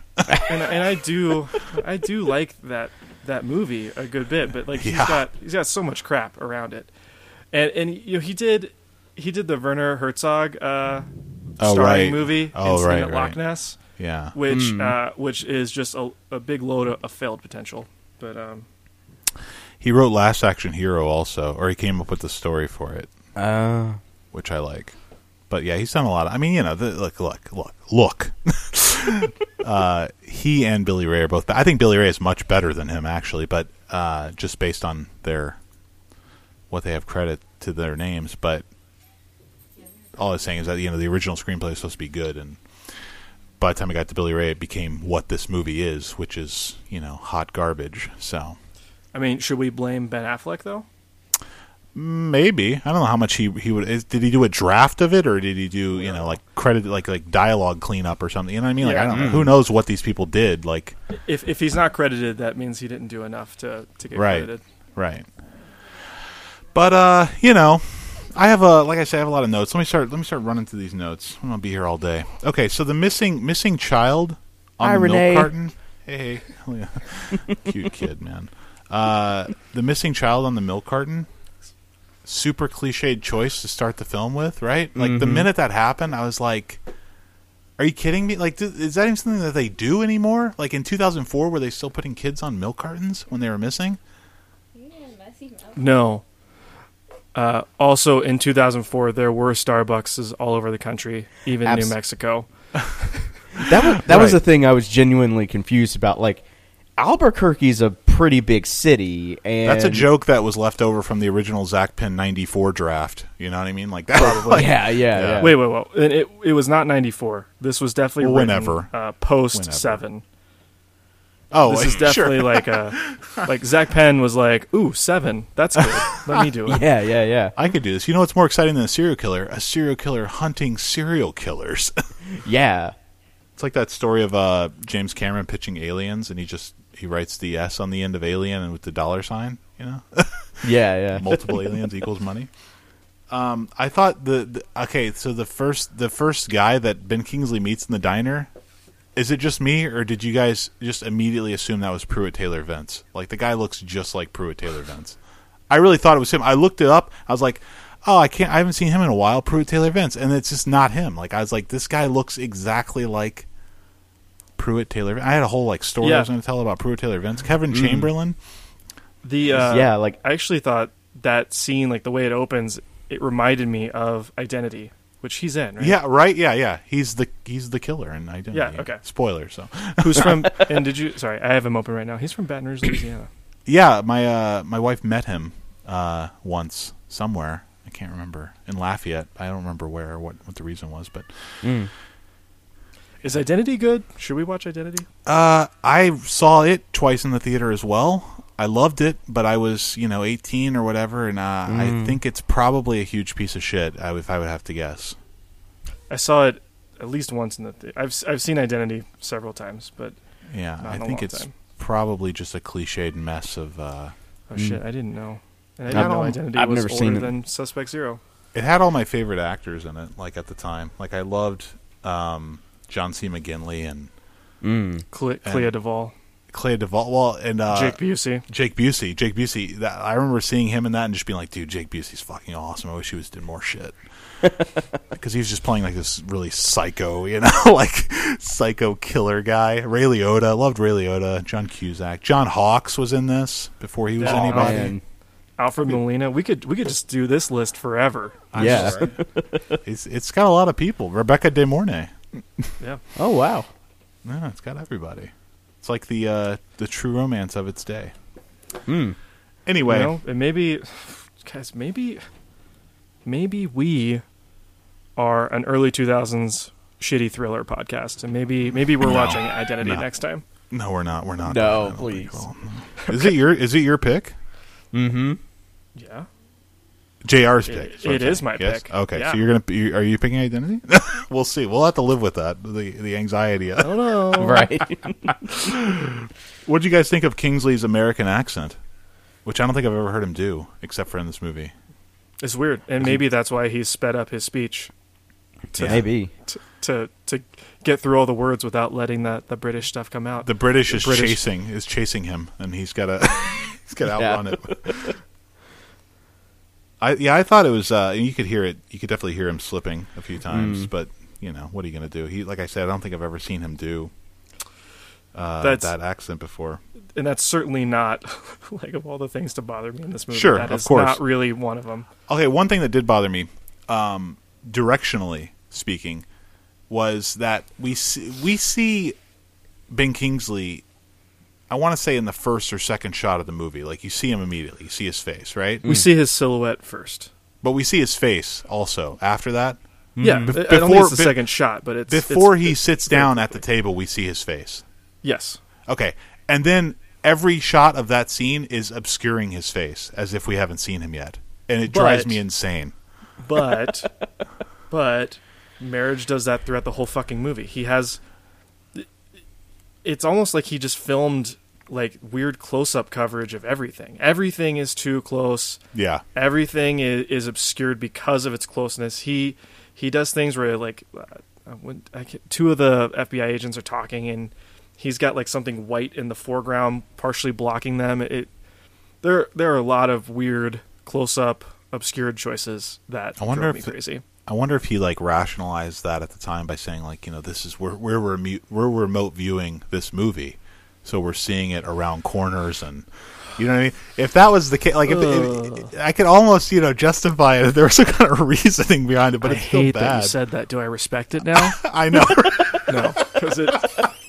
Well, I, I, yeah, I don't know. Um, it didn't feel. That's not true. It felt intentional. it just didn't feel like good enough with, or like it wasn't executed well enough in its intention. Right. Because Right. so many things just do feel like coverage. Like, why am I getting this super close up shot of um, f- fucking Tom opening like the, the car door with the keys? You know, like, like that's that's just extra bullshit. And and like, there's a quick cut to it, and like, okay, this was not necessary.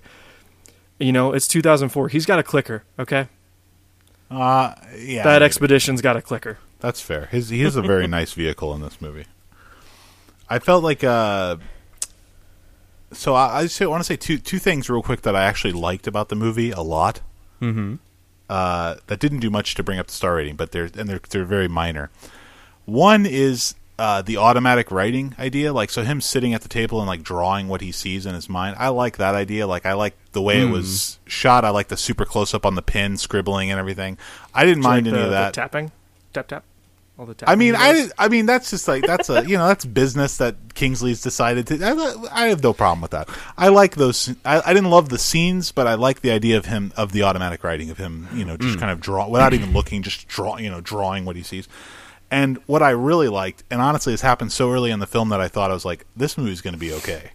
Is uh, and this is a really minor thing, but when Aaron Eckhart first gets to the uh, he's introduced to his desk, you know, at the FBI office or whatever, and he sits down and he's just he's just kind of lounging, like he like leans back like this, and he goes and he says, "I'm Tom, everybody."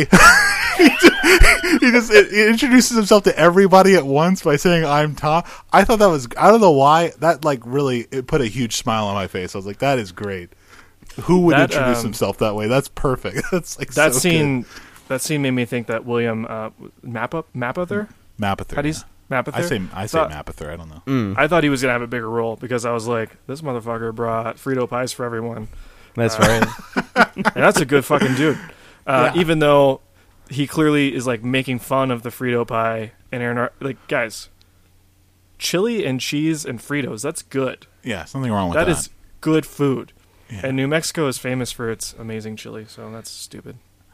I think the I, Yeah, I, don't like- I don't I don't like the whole like fish out of water stuff. Like anything where Mm, he's yeah. like I'm not used to being in New Mexico. I all this is alien and foreign to me. It's just kind of like it gets really tired really quick. So like, I, I did like, you know, when they're at that first uh, scene, he and Harry Lennix, and um, Harry Lennix is about to pull the um, the zero slash like picture away, and he hands through the car. He hands uh, Harry Lennix the gloves and says, "I'm a stickler for procedure." And it's before we know that he absolutely is not a stickler for procedure. He just got Mm, right. a bunch of fucking trouble for not being a stickler. yeah. Um, I I like that idea. You know, I that, hate uh, I hate the fact that he had that. I I agree with what you're saying uh, uh, in theory. Like that, Well, I'm only talking about theory, I understand no understand. execution. I hate the idea that he that he has to. It strikes me as completely disingenuous that he has to hand his boss gloves. Like his boss doesn't know that it's a crime scene Oh, that he yeah, can't yeah. touch with his fucking hands. Like it's Yeah, yeah. ridiculous. And Absolutely. like being a, that's not even being a stickler for procedure. It's like basic shit that everybody would know. yeah, and and, and by the way, like from here on out, uh, as far as crime scenes and uh, and procedure goes, uh, Aaron Eckhart has no gives no fucks about any of it because like busting into the to that guy's house to like go into the attic, hmm like he's doing the same shit he used to that got him in got him suspended. right. But you know what? It, it, this is like this is his He's a addiction. he's a rogue man. He's got to do what he's got to do. Yeah, You know, he's he- a rebel. he's The got a rebel, yeah. vision and he's addicted to this vision and he's the new remote viewer and blah blah blah blah blah I hated the line where they're they're interviewing somebody. It's like him and uh, him and Trinity, and they're interviewing someone at some place who knows uh, Ben Kingsley, and, and she goes, "Could you describe him?" And this is what she says to describe him: He didn't look like he was from around here. And then she just totally jumps to the next question. I was like, "That's that's not a description. you have no idea what this guy looks like. he's got and he's very like big nose, bald." Wears a lot of white button-down short-sleeve shirts. Like it's very easy to describe Ben Kingsley. Yeah, I mean, he was wearing a leather jacket, and Right. you know, Yeah, in like 200 degree weather in the desert.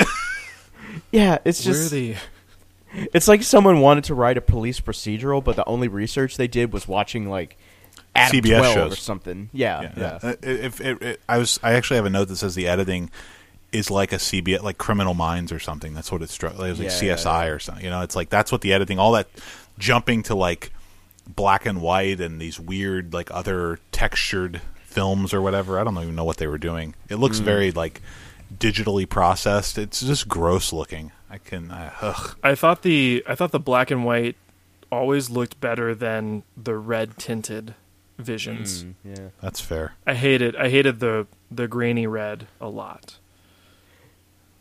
A lot. Yeah, I don't. Yeah, I didn't like any of it. I mean, it just feels like um, the only person I that I can think of who does that sort of thing that I've ever been okay with is is Oliver Stone, and I feel like Oliver Stone when he does it, it looks like he's genuinely using different formats of film, which he is. I mean, you know, he's shooting an eight millimeter, he's shooting sixteen millimeter, he's you know processing it with chemicals or whatever.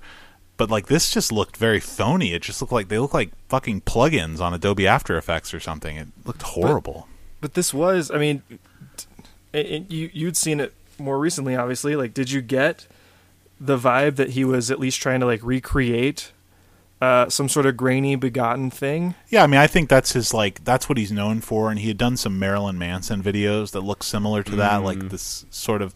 But I don't. I honestly, I don't know what it is. Like, I don't understand how Chapman shoots this thing. He obviously knows how to shoot a movie, and Shadow of the Vampire looks great. Shadow of the Vampire has one, a couple of these kind of goofy flashback editing things that they use to sort of inform the audience of something that happened earlier, which I don't like. And uh, they're in black and white. But for that, it's like you could almost say, okay, for instance, in, in, in Shadow of the Vampire, there's every time he shoots a scene, he'll be like, okay, iris in, and then you see the whole screen go black around, you know, like an iris is pushing in, and then it goes Like a- black and white, and it looks like it's from the 20s. Like it, the, the, Like a silent movie. Exactly. It hmm. looks like it's from the 20 like it looks legit. Like you wouldn't be able to tell the difference between this and the actual Nosferatu. And it's just like I don't understand how you could go from that to this. Like I don't understand like what is the what's the issue? Like what's the difference? Like this looks atrocious. That looks genuine. I think the real the real problem is like the the problem is the movie Seven, because like Sure. after after after that movie, like every everything serial killer has to go black and white and grainy and you know weird like kinetic editing and you know all this all say- this all this other kind of stuff that you know um that frickin' uh, Fincher was doing, but you know Fincher, you know, for for whatever problems he has, he has a, a more consistent vision and uh, visual vocabulary that like works in for the individual films. Because like you know, like he did this stuff with Seven, but like Fight Club doesn't look like Seven, and neither does um, you know like you know Panic Room doesn't look like Seven. Now, once you start getting into you know like um, I think his films like, have like a very Dragon consistent Tattoo look. and like Yeah, Social Network, since- like everything kind of has a more similar look to it. But I, but I, I think that's that's more pressure on Fincher to be Fincher. At I think point. from from Fight Club on, his stuff looks extremely similar. But I, I Mm. think that uh, I agree with you. That Seven looks completely dissimilar, and I would say that it's not even really the entire movie of Seven that is influential to the look of this movie. It's more like the Mm. opening title sequence, absolutely just that kind of goofy, like you know, with the Trent Reznor song and the. It Mm-hmm. looks like a like a Marilyn Manson music video, you know. It's just like uh, yeah, and- or a and- Nine Inch and- Nails video. and and Andrew Kevin Walker Andrew Kevin Walker's um um screenplay and the way that they visualize things in that screenplay like the idea of him r- writing in those uh in those compositional notebooks and things like this you know this kind of thing is just like that's does more to inform the every serial killer movie that comes out in the next you know 20 years you Yeah, know, than the rest than the actual movie itself. It's just like these little silly kind of. And this movie is doing a really god awful sort of uh, approximation of or facsimile of of those kinds of things when he when, again when he faxes these stupid pictures with all the words repeated and everything and when they go into his basement lair uh, where he's drawn on the floor hundreds of times some s- the spiral or whatever and then uh and then uh, I love it they walk in, they see these like thousands of drawings, and uh, Carrie Moss is like, "I think we got an obsessive compulsive here." like, no shit, really. That's, we definitely needed her to say that. I don't. I would not have known he was obsessive compulsive. God, it's so dumb. Why did we watch this? It's the worst. Oh, and I also wrote. Uh, okay, so uh, they're they're in New Mexico the whole film. Like all these serial killers are in New Mexico. Like, and I know that they have the map of the United States that they like have all the the points on and everything, and they found this body here and that body there. But I swear to God, he kills like three different people in New Mexico. I guess that's where the spiral is like um well no, like if you look at like the map of the US, like the map is like it's like more in like I don't know, like Nebraska or something. Like as Yeah. it's as it's like because you know they're the all the pins where the murders happen, and there's like 17 pins in every all 50 states. But then it like you know it's kind of like you know then you see like the pattern spiral is like going into like I don't know like Nebraska or like Missouri like the like middle of the continent. And didn't he? Um, shit, that first guy he killed on the state line, right? Yeah. So yeah, he drove him to the state line to involve Which- the FBI. They said. which state line? I Do you guys remember which direction it was? I don't have It- any idea. Arizona it in the, it's in the desert. Probably Arizona. It was in the desert. Like Yeah. I mean, Texas is the desert too. that's true. there, I but- guess. Who? kn- I don't know. Okay, Who cares? I care. Is it Colorado? well, Could be look- Colorado. Look, Is he coming look at for him. You? Look look at a map and see where Albuquerque is and find the closest state line. That's a good point. I don't know where Albuquerque is inside of New Mexico. I have no fucking clue. I think Okay, it's I'm that, just- I want to say it's in like the very middle, God but damn I it! could I could be wrong. So I'm gonna say uh, one more positive thing. Okay. Oh, I have a positive. Oh, go ahead. Do it. I've already said two. You Oh. Um, I was uh, intermittently, not always. I was like kind of into uh, the synthy score at points. Yes. And I did not realize It's Mansell because I didn't look it up. Yeah, I didn't realize until the credits that it was uh, Clint Mansell, and I was like, I wrote that it has you its know, I- moments. I've definitely liked this guy. Uh, probably before and after this, and I was yeah, that was uh, that was cool. I was I was kind of surprised once I saw his name that I didn't immediately recognize it as Mansell, but um, again, it it isn't great throughout. Yeah, it's a lot of like just moody tone shit, but then he Mm. has a couple of moments where he does like some kind of reverse effect on some kind of noise, and it sounds really cool. Yeah. That's when I looked up to the dude who did the score, and uh, yeah, it has its moments. It's okay. My uh, my my positive though is that, and I'm probably you probably guys aren't going to agree with this, but I think okay, I don't. I wrote this right when Tom Mackelway, Aaron Eckhart's character, goes to interview the wife of the serial killer guy. Okay, I wrote Eckhart isn't bad, and I I respect that he's giving his all for this thing. You could tell that this feels like that his a- agent and manager are telling him this is your star vehicle, this is it, like this is your moment to shine, and he's really he's giving his all for this thing, and and it's. It's too bad that it's not good because I think that Eckhart has genuine charisma and talent. Mm. I don't think he's a great actor, but I think he's you know he can be charming and funny when he has to be, and he's just you know he's got sort of a natural thing going, and uh, it's just too bad that this is the thing that he this is the uh, star that he hitched his wagon to because it really you know didn't work out for him. And when he I mean- interviews that that guy's wife, his hair is disheveled and he's like looks ridiculous. He's like hasn't shaved in days, and it reminded me of um his his episode that he's on Frasier in the last season where he's Laura Linney's uh, boyfriend. Oh, that's And He right. come, he, he, I he's just really funny in that. I don't know. I, I don't want to say like things worked out for the best for Aaron Eckhart because I mean like no one has given a shit about Aaron Eckhart in the past eight years or whatever. But Since his very next LA. movie after this was "Thank You for Smoking," mm. and he he received a good bit of praise for Sure. for "Thank You for Smoking." And that movie ended up being uh, probably more popular than anyone making it thought it would be. Absolutely, that was a huge. That was probably a huge risk for him coming off. Like this is probably like this is like a you know a medium budget. Like this is going to be a big deal. This guy, the the director of this, just got you know his actors Oscar nominations for his last film. This is it, Aaron. And then he did it, and it tanked. And then he did this tiny, tiny movie. Thank you for smoking, and it blew up. You know. So. But uh, I wonder if that movie's good. I, I I guarantee it is not. That's a that's a Jason Reitman movie. Yeah, he's the worst. I- who I do not like. he is the absolute worst. I, I liked it a lot when it came out, and I think loved it. That Saw Yeah. it twice in the theater. that did not get an Oscar nom. I feel like Aaron Eckhart. I guess it was like a Golden Globe or something that Aaron Eckhart got nominated for, but Independent Spirit Award, maybe. Mm. pro- probably. I know. Uh, didn't uh,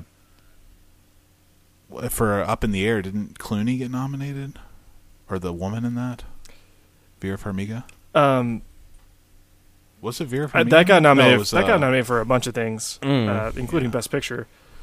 But at that point, um, Jason Reitman was respectable because of Juno. Oh right. Right. For Thank You for Smoking, he wasn't quite there yet. Mm. I th- I think I like Thank You for Smoking more than Juno, but I haven't seen either one of them in I- 10 years. Yeah, I I don't I know. would bet a lot of money that that's the case for me. I, I hate. I did not like Juno. I really do not like Up in the Air. Um, I loved I don't Up in the his Air when I when I saw it. I saw that twice in the theater also. but I the last time I watched it was on DVD, and I remember like just hating it and thinking like, how did I ever like this? But Right. uh, you know, who knows? I, I have just a couple more notes. This is like an incompetent version of The Cell. I wrote at one point. uh, I, I've I- I've movie. never seen that. Uh, yeah, I know. I saw that. I saw like I can't believe you haven't seen The Cell, and I saw that uh, Kevin has seen it. You don't like it, right, Kevin? nah, I didn't like it. Yeah. That's been that's been on my my potential deep dive list forever. Just because you know, I I really liked uh, Tarsem's yeah. other The Fall. movie. The Yeah. fall, yeah. Fall's I never great. got to that one. I love the cell. I don't. I know that I can see why you wouldn't like it, Kevin. I could see Jr. not liking it also, and it's got a lot of the same kind of issues that this movie has. A lot of this cliched serial killer stuff, Mm. but it's much more beautiful than this movie. It looks fantastic, and uh, D'Onofrio is great, and uh, Vince Vaughn is awesome in it, and Jennifer Lopez isn't bad. But anyways, we'll talk about it whenever Jr. inevitably makes it the deep dive. Maybe next time. Carrie I'm Carrie-Anne Moss. serial right at at the end of the film, uh, Carrie-Anne Moss is running with high heels on. Like I don't Through like, why- the desert sand. yeah. Yeah. I was like, why are you wearing high heels? You're like an FBI agent. Like I just don't get it. Like you're, and you know you're going to be out and about today, and having to chase after this guy. You know that Aaron Eckhart Yeah. got kidnapped. Like And- why and- why are you wearing high heels? It makes no Let's- sense. Let's be clear. This they're they're not they're not like runway model high heels. No, they're not but like they're sexy platform. high heels. They yeah, they're like- yeah. yeah they're they are like a professional heel that um. you know, She's not I- running as fast as she No. can run. You can tell. In, in a lot of workplaces, though, women would have been expected to wear something like that. I don't Of think it makes sense as an FBI agent. I don't think it makes Yeah. sense as a as a field agent. Like she's going out to do things. You know, if she's in her office all day, wear whatever the fuck you want. Wear a pantsuit. You know, but I mean, Mm. she's she's uh, she's out and about. Ugh. She's doing stuff. She has a Yeah. gun for God's sake. so uh, I don't I didn't understand why there was a rock spiral at the end either. Like when when uh, Kingsley is killed, there's like a spiral made out of rocks. Like I don't know who made that. Like when did that happen? I don't get it. Well, because this is the sacred place where everything comes together. I Yeah. suppose, but I mean, like who put the rocks there? I don't. get God. it. God. And my last note is that Kingsley is trying way too hard in that last scene. Fuck he's yeah. he's Oh, yeah, brutal yeah, yeah. in that last scene. I think he's like, I don't hate him throughout the rest of the movie. I don't love him. I don't like him even, but I think he's really bad in the last scene. All Was the, you it- know, make it stop, Tom. Put a bullet in my head, Tom. He just he got this weird this affectation. He can't. Oh, it's oh, Yeah. he does not know how to do an American accent. I felt like it was supposed to be like a little bit of like narrative irony that that Ben Kingsley thought like for sure it was Aaron Eckhart who kills him, but it, it ends up being um, Trinity who kills him. Right. it- like from behind, It- but he's you know as his dying vision is Aaron Eckhart just leaning over him. It's like, is this supposed to like really matter? Like, who gives a shit who killed him at the end? Why is that? right. I agree. I hate the ending. doesn't affect it's- anything. It's just the picture, the drawing of both of them looking at him. I was like, I don't, Yeah. like who, like what? wh- That, okay, that was his vision. That was yeah, the like thing that who he saw. cares? This is completely meaningless. yeah, it's just so dumb. That's I I hope. Look, I hope one of our five listeners out there, out, listeners out there, sorry, listens to this and has seen this movie and feels way differently about it and can email us and tell us like I would love to the hear basic defense shit that we missed. Absolutely. Yeah. because Like I don't know. honestly, if somebody if somebody was like wrote in and was like, "Look, dude, you obviously haven't read enough Kant. If you read Kant, you'll understand." You know what I mean? And then I'd be like, "Okay, I have new respect for this film. I need to read Kant and then go rewatch it." Well, yeah, and I, I, I would. Be, it is possible that like after 20 minutes, each one of us was like, "Fuck this," and just kind of like intellectually checked out, though we were still watching. I, you'd really have to convince me, but I, I believe it could be Hmm. possible. Yeah, anything's possible. But Yeah. from the surface, it looks like just a your standard, actually substandard uh, Hmm. thriller from the early 2000s that looks like it's from the early 2000s, but on television. That's right. So, uh, ratings? I I don't want to be like too mean, right? I don't think this is yeah. the worst movie ever. I don't think it's close I- to the I worst agree. movie ever. I think it's just I agree. like substandard Hollywood trash. I'm gonna go 1.75. I don't- I don't know why. what a hero. I'm Yeah. going one and a half. I'm going two because you know I actually did like Ben Kevin Kingsley. loves this thing. yeah. Loved, yeah. Uh, but yeah, it's it's not good. I do still Yeah, want to watch Shadow of uh, the Vampire again, though. You sh- yeah, you guys should check that one out. It really works, I think, and it's it's interesting to see. You can see sort of like there there are some directional things that he does in Shadow of the Vampire that I'm not crazy about either. But for the most part, I think it really works, and you could tell he has an affinity for silent cinema, and especially the film Nosferatu. Like he he I don't know, he just recreates a lot of the stuff really well, and uh, he uses they actually use some of the footage from Nosferatu in some in some scenes, and uh, Oh. I think they edited it in really nicely. So, and I've been meaning to watch this uh, this Marilyn Manson video that he did from '99. God is in the TV. It's But not a. Marilyn Manson's not having a great moment, so That's true. maybe not. He also he co-directed it with him. So, Mm. oh, it's not. I'm sorry. It must be a. Uh, it's a compilation of the band's music videos up until 1999. Oh, I see. So it's not just one video. I don't know what video he did then. Must be one. He video that does. did. Uh, he has a 14 minute short "Din of Celestial Birds that yeah, that's uh, on YouTube. I, I've been meaning have to a watch few- that too. I have a few Letterboxd friends who have rated that highly. Mm. Like like f- I've got three four star ratings on here. So maybe Yeah, it's I'm, i'll check it out. This is a spiritual successor to uh, Begotten. He said on his Mm. uh, on, Wiki- on Wikipedia it says that. So I don't know. I'm interested to check it out. It's on it's on uh, YouTube. It's only like 15 minutes long. So, but uh, all right. Well, the time has come for dare I say the most exciting part of any of our shows, Mm. the Letterboxd roulette. Uh, so I'm gonna get the Letterboxd open here for Suspect Zero. We've got the first six actors: Carrie Moss, Aaron Eckhart, Ben Kingsley, Harry Lennix, and Kevin Chamberlin and Keith Campbell. Now, who's Keith Campbell? okay, he's been in a lot of shit, so we're good. He's in Spider Man and Men in Black and Minority Report. All right, so I'm going to get my Dice app open. So we got 3844, 3,844 movies. All right, here we go. Here's the Dice app. You see this? Mhm. I'm going to tap it. It's four. Four. And that is Harry Lennix, All right. l- the leader of Zion himself. I am uh, cautiously optimistic. I've seen some of these, Mm. but I feel like JR has seen all the ones I've seen. And I haven't more. seen Love and Basketball I have not Oh. either. or or State of Play I haven't seen that, and I or almost Collateral did. Damage. I mean, what the? F- I mean, Oh, I'm I saw you, Collateral Damage. Fuck yeah!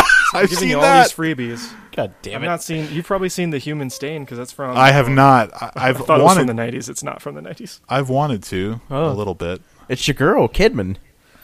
Now, see, okay, this is a problem. See, I feel like I hate this. I hate when I see a movie on one of these things and I feel like I have seen that, but I haven't marked it. Stomp the I'm, yard. I'm You not get going to that? mark it. No, I feel like I've seen the package from 1989 with Gene Uh. Hackman, but I'm not going to mark it because I don't know for sure. Anyways, I've got my number. Uh, what is what's everybody else's number? I think I might have won, so I don't want to say.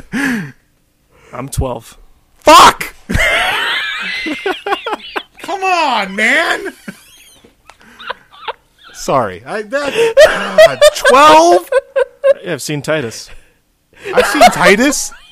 You've seen, seen- Ray and Across the Universe, haven't you? I've seen Get On. Yeah, of course I've seen those fucking movies. I haven't seen Ray or Across the Universe. That's where I'm. seen losing Bob. I've seen Bob Roberts.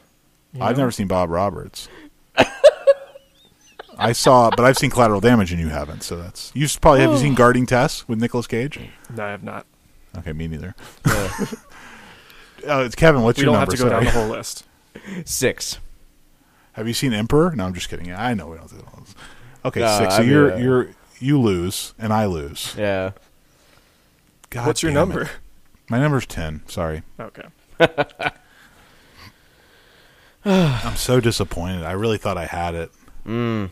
Oh, damn Let's it. see, is there a? Mine might even be higher if there's like a, the pilot episode of um, that Joss Whedon show or anything on here. what the fuck was that called? A Firefly, No, Er, the other one Serenity. with uh, Dollhouse? Dollhouse. There we Um, go. But it's not. I don't see any Dollhouse on here. Oh, okay. All right. Um, you guys ready? Sorry, guys. All right, what do we got? Hey, and maybe you know, like I watched the I watched the movie last time. I watched Spookies. I didn't have to. It's true. Yeah, Depending on yeah. what it is, you might watch it this time. Mm.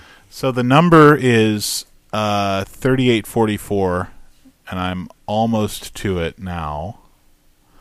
3844, which is. Oh my god, this is scary. Wait, it's the last movie. Oh, it really is. Holy shit. No, What? is it? That can't be right. No, I'm sorry. I'm sorry. It's not there. I misread that. It's 3720. God damn it. It's pretty. It's pretty. I know. That, that would be wild, right? John, I think you might need glasses if you got those two numbers mixed up. No, I was looking at the wrong part. Okay, it's a one minute short, so we're good. it's called We Eat Shit. And it looks like it's an animated short uh, from Chris Lavis and Maciek Szczerbowski um, from 2017. So this has got to be on YouTube, right? Uh, An Probably. unapologetic warning about how complacent we can be. Look, okay, Pier Paolo Pasolini already did this in Salò, so why do we?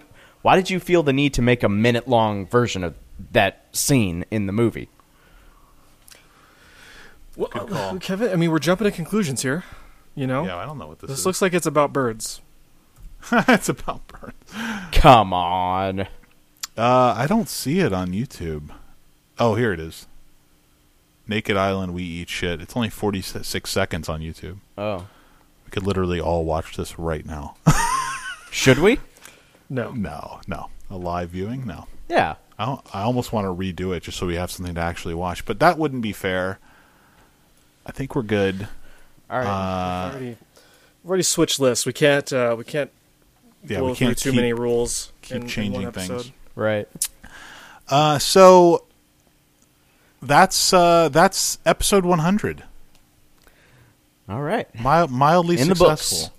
What? Uh, Can't can't believe we we did episode 100 with Suspect Zero. What a I know. Yeah. what a milestone. It might Yeah. be one of the worst movies we've reviewed as a proper deep dive. yeah. It might be Yeah. think it- probably. I, I can't think of anything that I've disliked more. Oh, may, oh, no, I take it back. We did Found on that one episode. Kevin. Oh yeah, yeah. That was was that was, fucking so. the worst. It's the absolute worst movie ever made. Anyways, next next time on the episode on episode 101, it's going to be JR's pick. So JR, what uh what have you got for us? Uh, we're going old. We're going old. You know? Do it. I'm not watching enough old movies. Mm. Yeah, uh, this one's old and it's short. It's uh, directed by Victor Fleming, starring Clark Gable, Jean Harlow, and Mary Astor. Oh. Um, this is one of Jean Harlow's few like big roles outside of uh, Wings. Uh, it's called Red Dust. Nice. Red, Dust. Dust. Red Dust. It's a little, uh, you know, like a '30s exotic locale, uh, kind of. Adv- adv- I don't want to say adventure. That word just meant so much. That Yeah. word just meant something different in the '30s.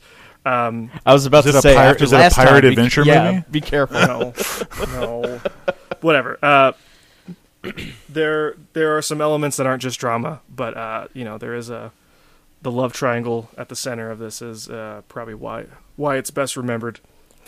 Where can we find this? That's not my fucking job. I don't know. I mean, I'm just- I'll, uh, no, I mean this is from 1932, so there's a good chance that it's on uh, that it's on YouTube. Um, Kevin could probably get a DVD from the library, Yeah. uh, and if we can't find anything easy, I will uh, make sure I get it to you. It's you can rent it on YouTube, and it's yeah, it doesn't look like the movie's just on there, but you can rent it, Mm. so it's probably available to rent everywhere. Yeah. That's cool. All right, good. So we're gonna watch Red Dust from Victor Fleming. Yeah. That means I've got to rewatch uh, Wizard of Oz, and I've got to watch Gone with the Wind for the first time. So I'm gonna power through that four-hour epic, and uh, That's. I don't. I don't think you, You have don't- to do you- that. no, that's that's not necessary. Yeah, maybe like if you're gonna do Victor Fleming, maybe uh, uh, there's got to be something more worth your time than those. Even Mm. like, got a lot of five-star ratings on uh, on my like Letterboxd Doctor people. Jekyll and Mister Hyde, Mm. Bombshell. you know, I don't know. There, he's got other stuff that's more interesting. Right. I've got And also a a bunch of stuff that's bad. a buddy of mine that I follow. Great review for Gone with the Wind. What a freak show! Four hours of manifold horror. Maybe the most inappropriate film to watch at this moment in history. you guys agree? I haven't I seen haven't it. watched it at this moment in history. I Yeah, I, I'm. Yeah, I mean, Have you seen this, Kevin? yeah, like years ago, and yeah, it's it's fucking four hours, and it's ridiculous. And I mean, I I can understand where that reviewer is coming from, considering how you know like sexist and racist it is. But you know, it takes place during the Civil War, so like, what do you want? I mean, well, I want it probably to be woke. not so much of a. In some ways, it is like a celebration of that, like antebellum, yeah, ant- antebellum, it's not antebellum, uh, like that yeah, that Southern culture. You know, it, it Mm. definitely is.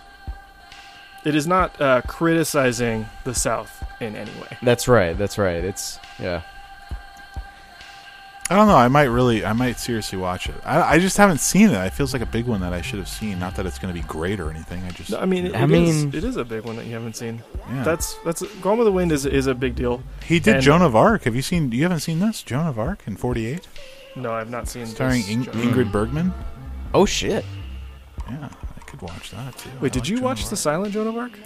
I watched Passion. Yeah, of, of Joan of Arc, the Dreyer film. It was really great. I loved it. It was uh, fascinating, and I I will say that there's a scene where she gets sick, and they bleed her. and I'm pretty sure they really bled her. Like they have a close-up shot of them like digging a uh, like a razor blade into her arm, and Whoa, blood whoa, tri- like comes like blood like spurts out of her vein. Yeah. I'm pretty sure it's real. I wonder if they did that to some poor person and not their famous actor. But, Oh, I'm sure they didn't do it to their actor. Yeah, I don't know, but uh, um, The world's first body double. come on. We, we're we're done. We got to get out of here. okay. All right. So, uh, yeah, next week we're going to watch Red Dust. Thanks for listening. Visit our website at filmiacpodcast.com. Email us with your questions or comments at filmiacpodcast at gmail.com. Follow us on Instagram. Like and subscribe to us on iTunes, wherever you listen to your podcasts. And uh, thanks so much for listening to 100 episodes of Filmiac. We're back for 101 in a couple of weeks. We're not slowing down now. You guys have a great one. Thanks for listening. Bye bye.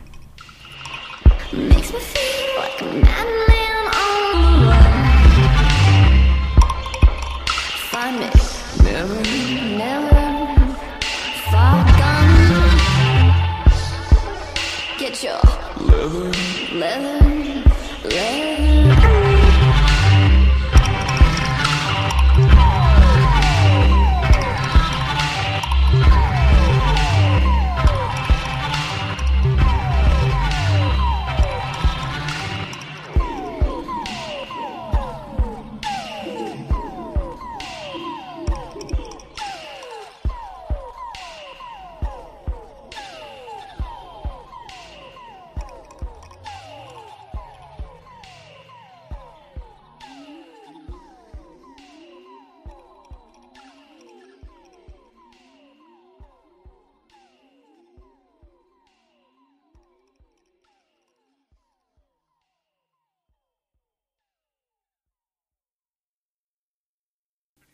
That is that is definitely a list of things that never got me hard.